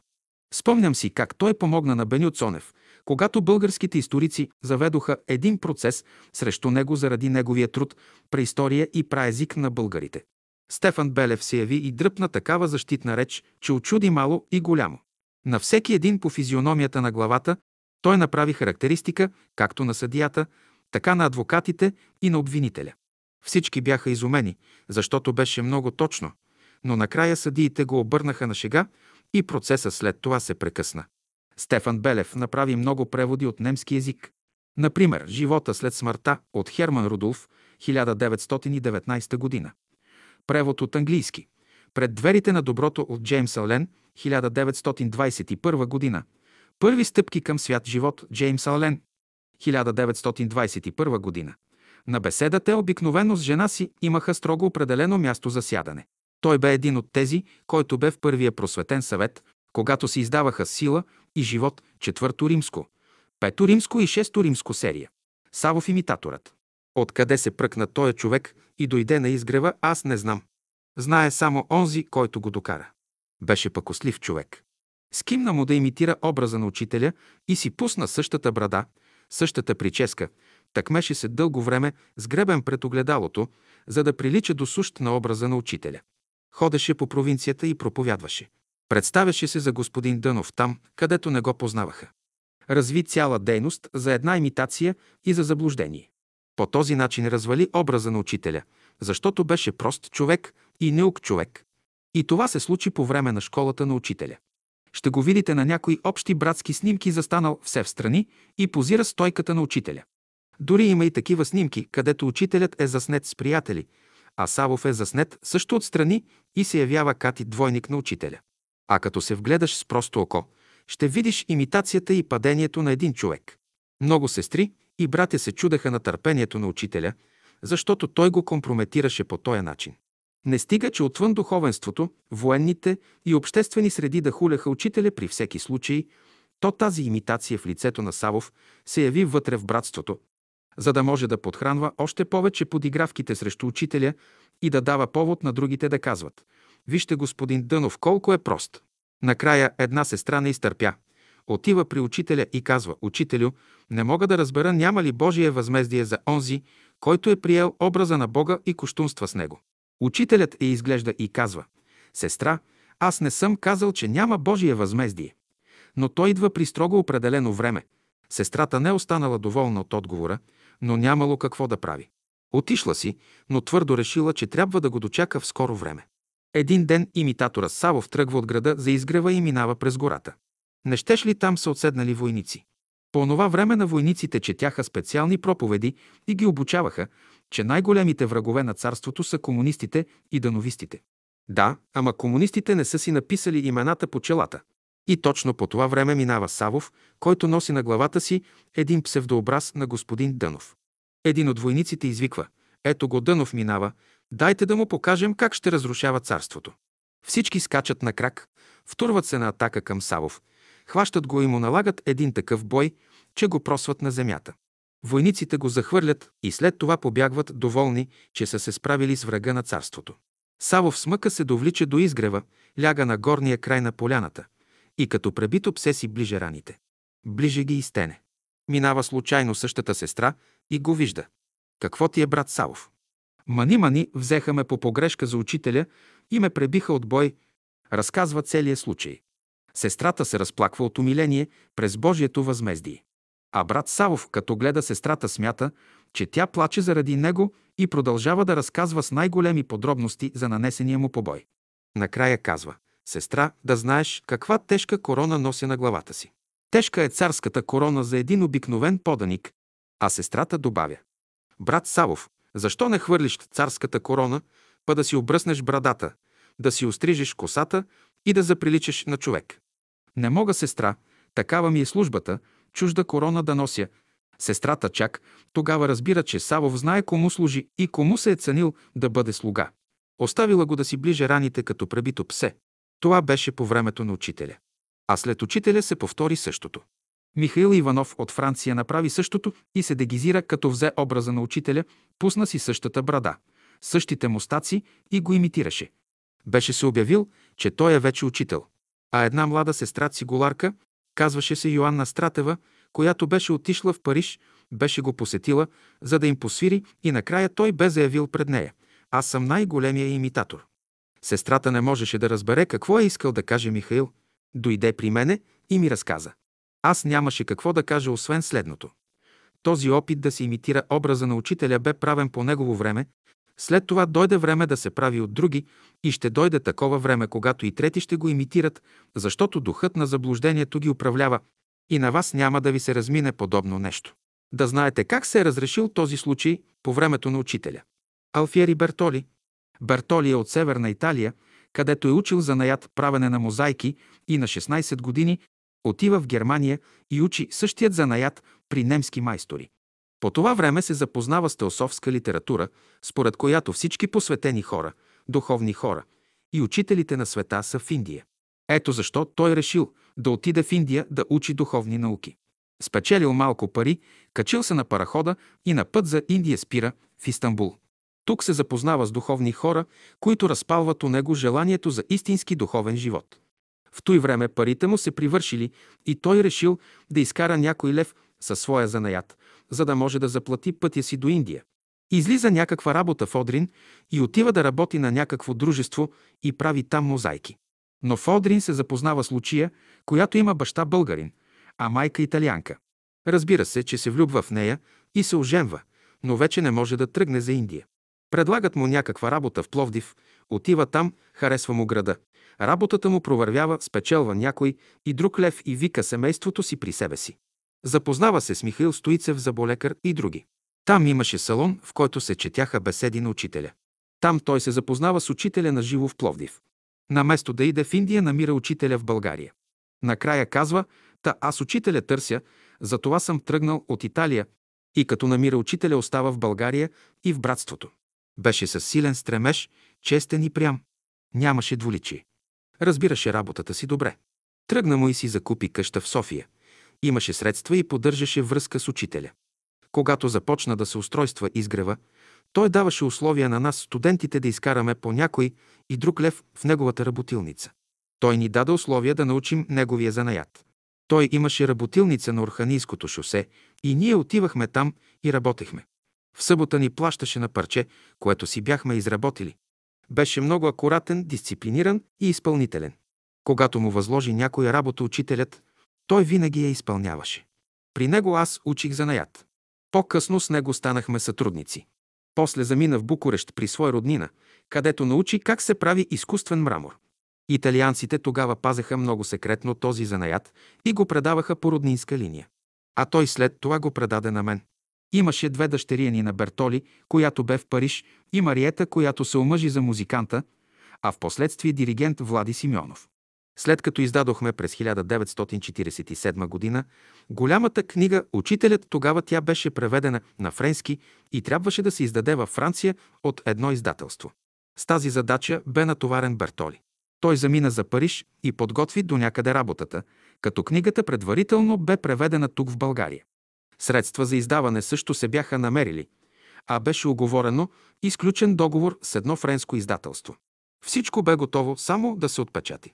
Обаче намериха се някои доброжелатели тук от София с писма и лични срещи разколебаха Бертоли в тази му задача.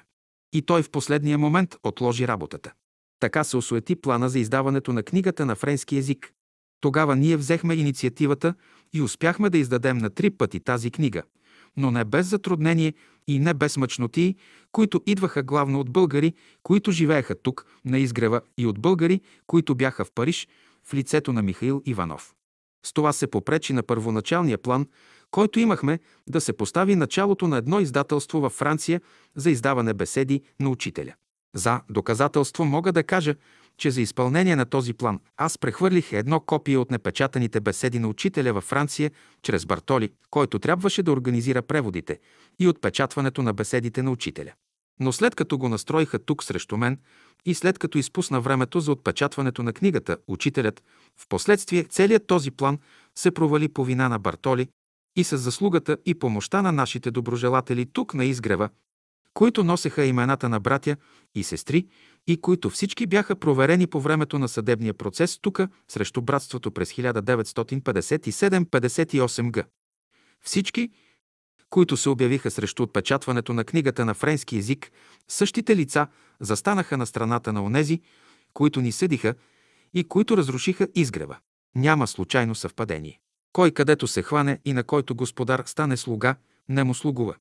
Всеки господар си пази слугите, държи на тях, заплаща им според заслугите, защото са негови служители. Така всички бяха принудени да се определят. Разбра се всеки кой кому служи. Накрая, след като влезнахме в затвора и след като излезнахме, след като се разруши изгрева, Бертоли дойде да се извини, че е бил сгрешил. Приех извинението му, но времето бе минало и отминало. Изгревът бе разрушен, а той живееше в една барака, често ни посещаваше и ни разказваше за онова отминало време, когато на изгрева цареше духът на истината. Сега беше дошло времето да царува духът на заблуждението. А ние, които бяхме останали мълцина, трябваше да защитим името си на ученици на учителя. И за това описваме историята на всеки един по-отделно. Да се знае и помни. Дядо Димитър от Сливен. Той беше пътуващ проповедник с Библия под ръка. Ние го заварихме като старец, много мил човек. На времето е имало посветени хора, които са пътували и са проповядвали. Той имаше хубаво лице. Където пристигне, извади от турбата три-четири икони, закачи ги на стената, отвори Библията, чете и проповядва. Има една много хубава снимка с него, където е седнал на една маса, а на нея е изправени четири икони от коя по-хубава, а по средата се усмихва дядо Димитър като жива икона. Такива хора вървяха и проповядваха за доброто. Но едно е да проповядваш, друго е да живееш с проповета. В една от беседите си учителят споменава за него, че когато се поминал и заминал в невидимия свят, той очаквал да го посрещнат както трябва, понеже цял живот проповядвал писанието между народа. Посрещнали го горе, сложили го на една маса и му казали, че ще го нагостят с онези плодове, които той е сътворил долу на земята. Поднесли му една чиния, а в чинията сложили един цървул с една вилица и един нож, за да го яде. Пита ги, аз съм Божи служител и какъв е този цървул в тази чиния? Да нямате грешка. Казали му, това е същия цървул, онзи скъсан цървул, който ти даде на един бедняк, който беше бос и гол, а на теб ти се посвиди да му дадеш новите си цървули, защото с тях на следващия ден щеше да идеш да проповядваш. Ето това ти е наградата. Скъсан цървул да ядеш. Ето така бива посрещнат бай Димитър в невидимия свят. Що проповедници видяхме и що проповедници срещнахме в този си живот? Да се чудиш и маеш откъде изкочиха толкова много проповедници. Но рано или късно всеки един проповедник го чака скъсания цървул на дядо Димитър от Сливен. А през време на школата ние имаме десетки примери, които надвишават по стойност скъсания цървул на дядо Димитър от Сливен. Руси Кара Иванов. Спасението и отплатата. Имаше един брат Руси Кара Иванов от село Ветрен, Старозагорско, на линията Сливен-Казанлък. В младите години е бил с леви убеждения, станал комунист, после лежал в затвора заради идеите си и след като излиза от затвора се задумява, но не се отказва от идеите си. Минават години, но жена му е бездетна, нямат деца. Жена му пие билки, давани от стари баби и знахарки, но дете не се ражда. Накрая Руси си казал, в билките вярвам, но виждам, че от билки дете не се ражда. Ще търся друг лек. След това Руси тръгнал да търси лек. Вървял, що вървял, срещнал различни хора и всеки съвет му дава. Но Руси вижда, че тези съвети няма да му родят децата, които трябва да дойдат. Някой му подхвърля да се срещне с ясновидеца дядо Влайчо от село Конево, Сливенско. Но дядо Влайчо не можеш да го срещнеш където иде. Той през деня се укрива и отсяда в къщите на познати семейства по селата, и там при него идват нуждаещите се за помощ. Тръгнал Руси от село на село по следите на дядо Влайчо. Накрая се срещнал с него, за да му гледа като ясновидец. А дядо Влайчо тогава взимаше пред себе си Евангелието, прелистваше страниците му, по някой път се спре на някоя страница, прочете някой стих, помоли се и чака какво ще му каже пророческия дух, който работи чрез него. Руси си стои пред него и чака. Докато не станеш вегетарианец и тръгнеш по нов път, няма да ти се родят деца. Думите, казани чрез дядо Влайчо, били казани с такъв тон, че Руси веднага отсякал. От днес ставам вегетарианец, отива на село при жена си, разказва подробно на жена си случилото се и тя също отсича.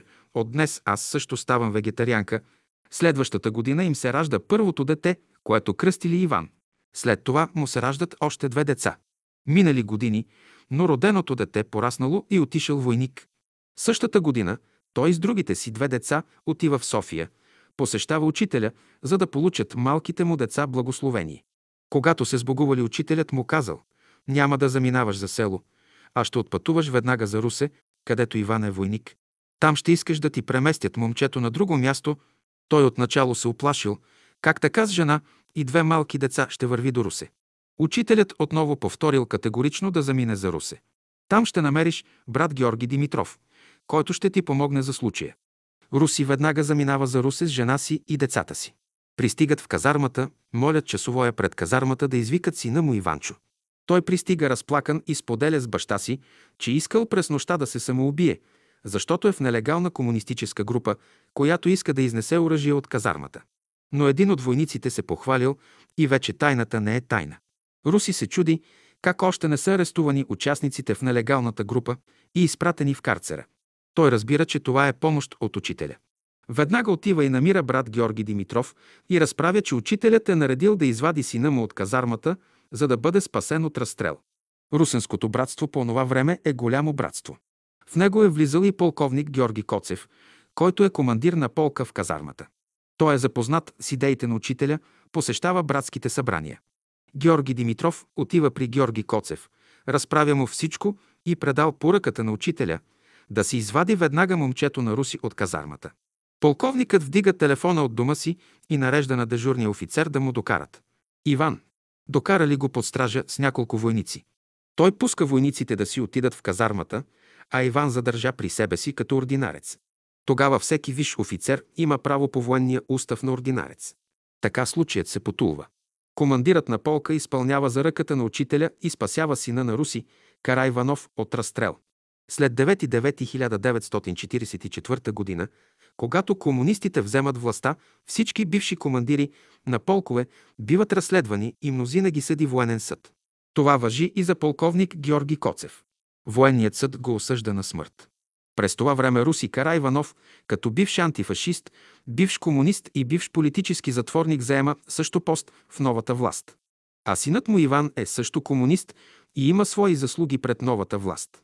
Те двамата се явяват и свидетелствуват, че полковникът е спасил живота на Иван, когато е бил обвинен в нелегална работа, като спасява едновременно и участниците в нелегалната група, като е потулил целия случай. Тези доводи и свидетелите са били достатъчни да му отменят смъртната присъда и да го оставят на доживотен затвор. По време на разпитите той бил изтезаван и от бой му бяха щупили ръката. След като пролежа известни години в затвора, той бе помилван и освободен. Ето една история за спасение на няколко живота в онези политически години на размирици у нас. Това е пример и за отплатата всяко едно направено добро, независимо кога е направено и колко голямо е то, то винаги допринася своя плод. По плодовете ще ги познаете дали са мои ученици. Това бе историята на двама ученика по времето на учителя, членуващи в различни политически системи, но ръководени от идеи и от словото на учителя. Дядо Влайчо, 1894-1981. Името му беше Влайчо Жечев от Коньово, Сливенско. Неговият живот е олицетворение на пътуващ пророк от времето на пророците в древния Израил. Имаше дарба, имаше връзка с невидимия свят, пророкуваше и пророчествата му се сбъдваха. Как се извършваше този процес, в неговото съзнание ние не знаем. Обикновено пред него стоеше Евангелието, той прелистваше страниците, спираше се на някой стих, прочиташе го, тогава се обръщаше към този, който седеше пред него и чакаше пророчество, и дядо Влайчо му казваше това, което имаше да му каже. После разказваше, че като чете Евангелието и като погледне този, който стои срещу него, му се дават в съзнанието живи картини и той ги тълкува или ги превежда буквално. Той се подвизаваше по време на школата на учителя. Познаваше почти всички хора в братството и провинцията. Нашите хора мило и драго даваха някой да им пророкува. Учителят е в София, школата е открита, словото на учителя се излива като непресъхващ извор. Но нашите приятели търсеха ясновидци, пророци и връзка с невидимия свят. И всеки намираше това, което търсеше едни учителя, а другите ясновидците. А сега идваме до най-драматичното в този разказ. В разстояние на 22 години, докато е отворена школата, дядо Влайчо пътува по цяла България, посещава стотици хора от братството в провинцията и е пророкувал на хиляди българи, но той нито един път през цялото време не е дошъл на изгрева и не се е срещал с учителя. Ето, виждате ли как работят пророците от времето на Израиля, които са се родили в България.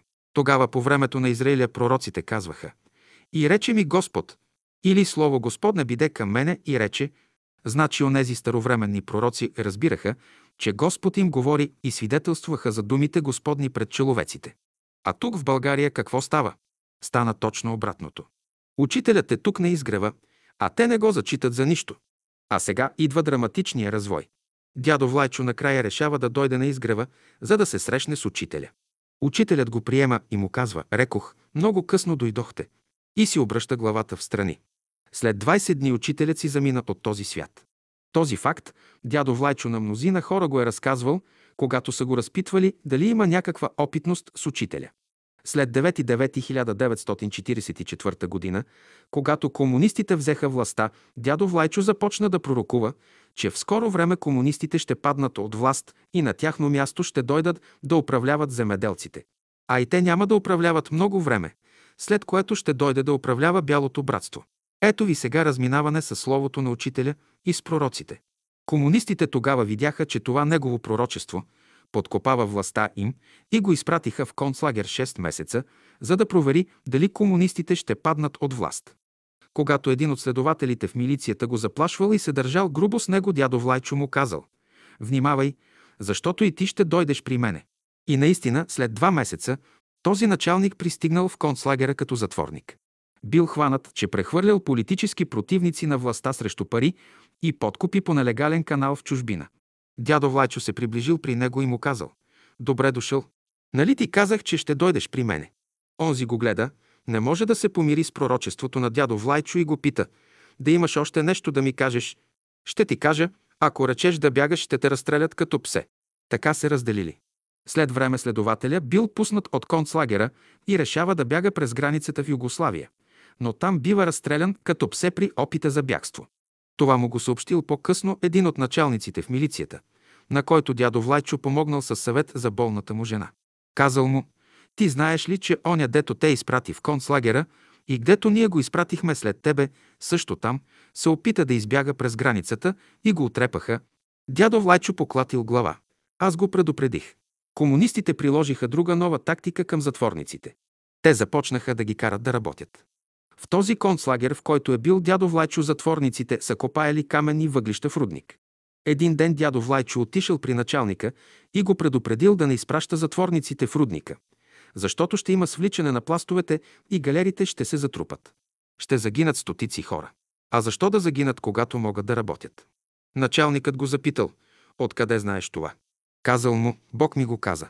Началника не му повярвал. Но дядо Влайчо се приближил към онзи стария следовател, който го изпратил в затвора и който сега е затворник като него, и го помолил да свидетелства пред началника, че това, което му е казал, се е сбъднало. Началникът на концлагера не ми вярва, но ти можеш да ги убедиш, като му разкажеш за пророчеството, което бе за теб и което се сбъдна. И тогава началника ще послуша теб и няма да изпрати стотици хора в рудника да бъдат затрупани. Така изторил и неговите думи хванали Декиш. Онзи му повярвал. На следващия ден не изпратил никого в рудника, а към обед наистина станало свличане и затрупване в галериите. Всички стояли като втрещени.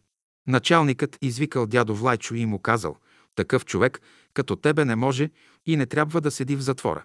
Излез от тука, но внимавай какво говориш. Дядо Влайчо излиза от затвора, няма пукнат грош в джоба си, а трябва да пътува. Чува глас, наведи се надолу.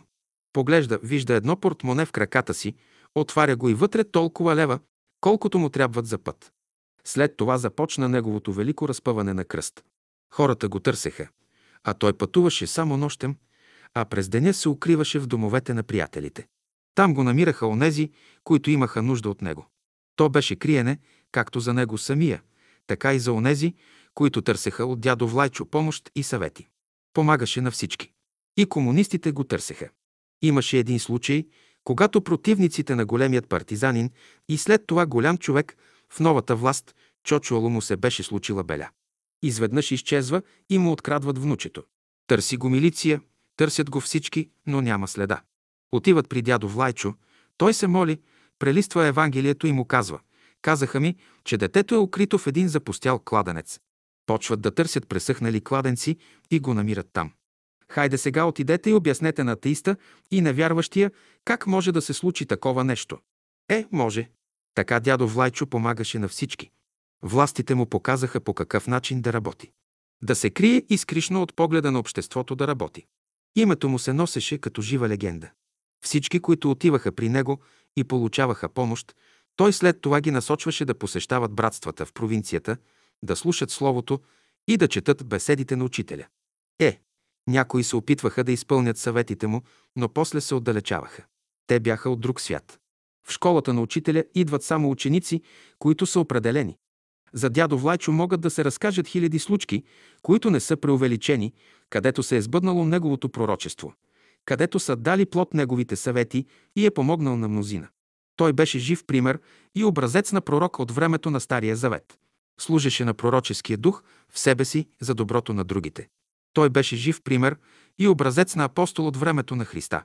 Носеше Евангелието и с думите Христови отваряше вратите на едно знание, с което даваше помощ на страдащите и ги опътваше в живота им. Той бе определен да бъде ученик на учителя. Но той закъсня и не дойде при учителя, макар че той го чакаше цели 22 години. Дойде, но много късно.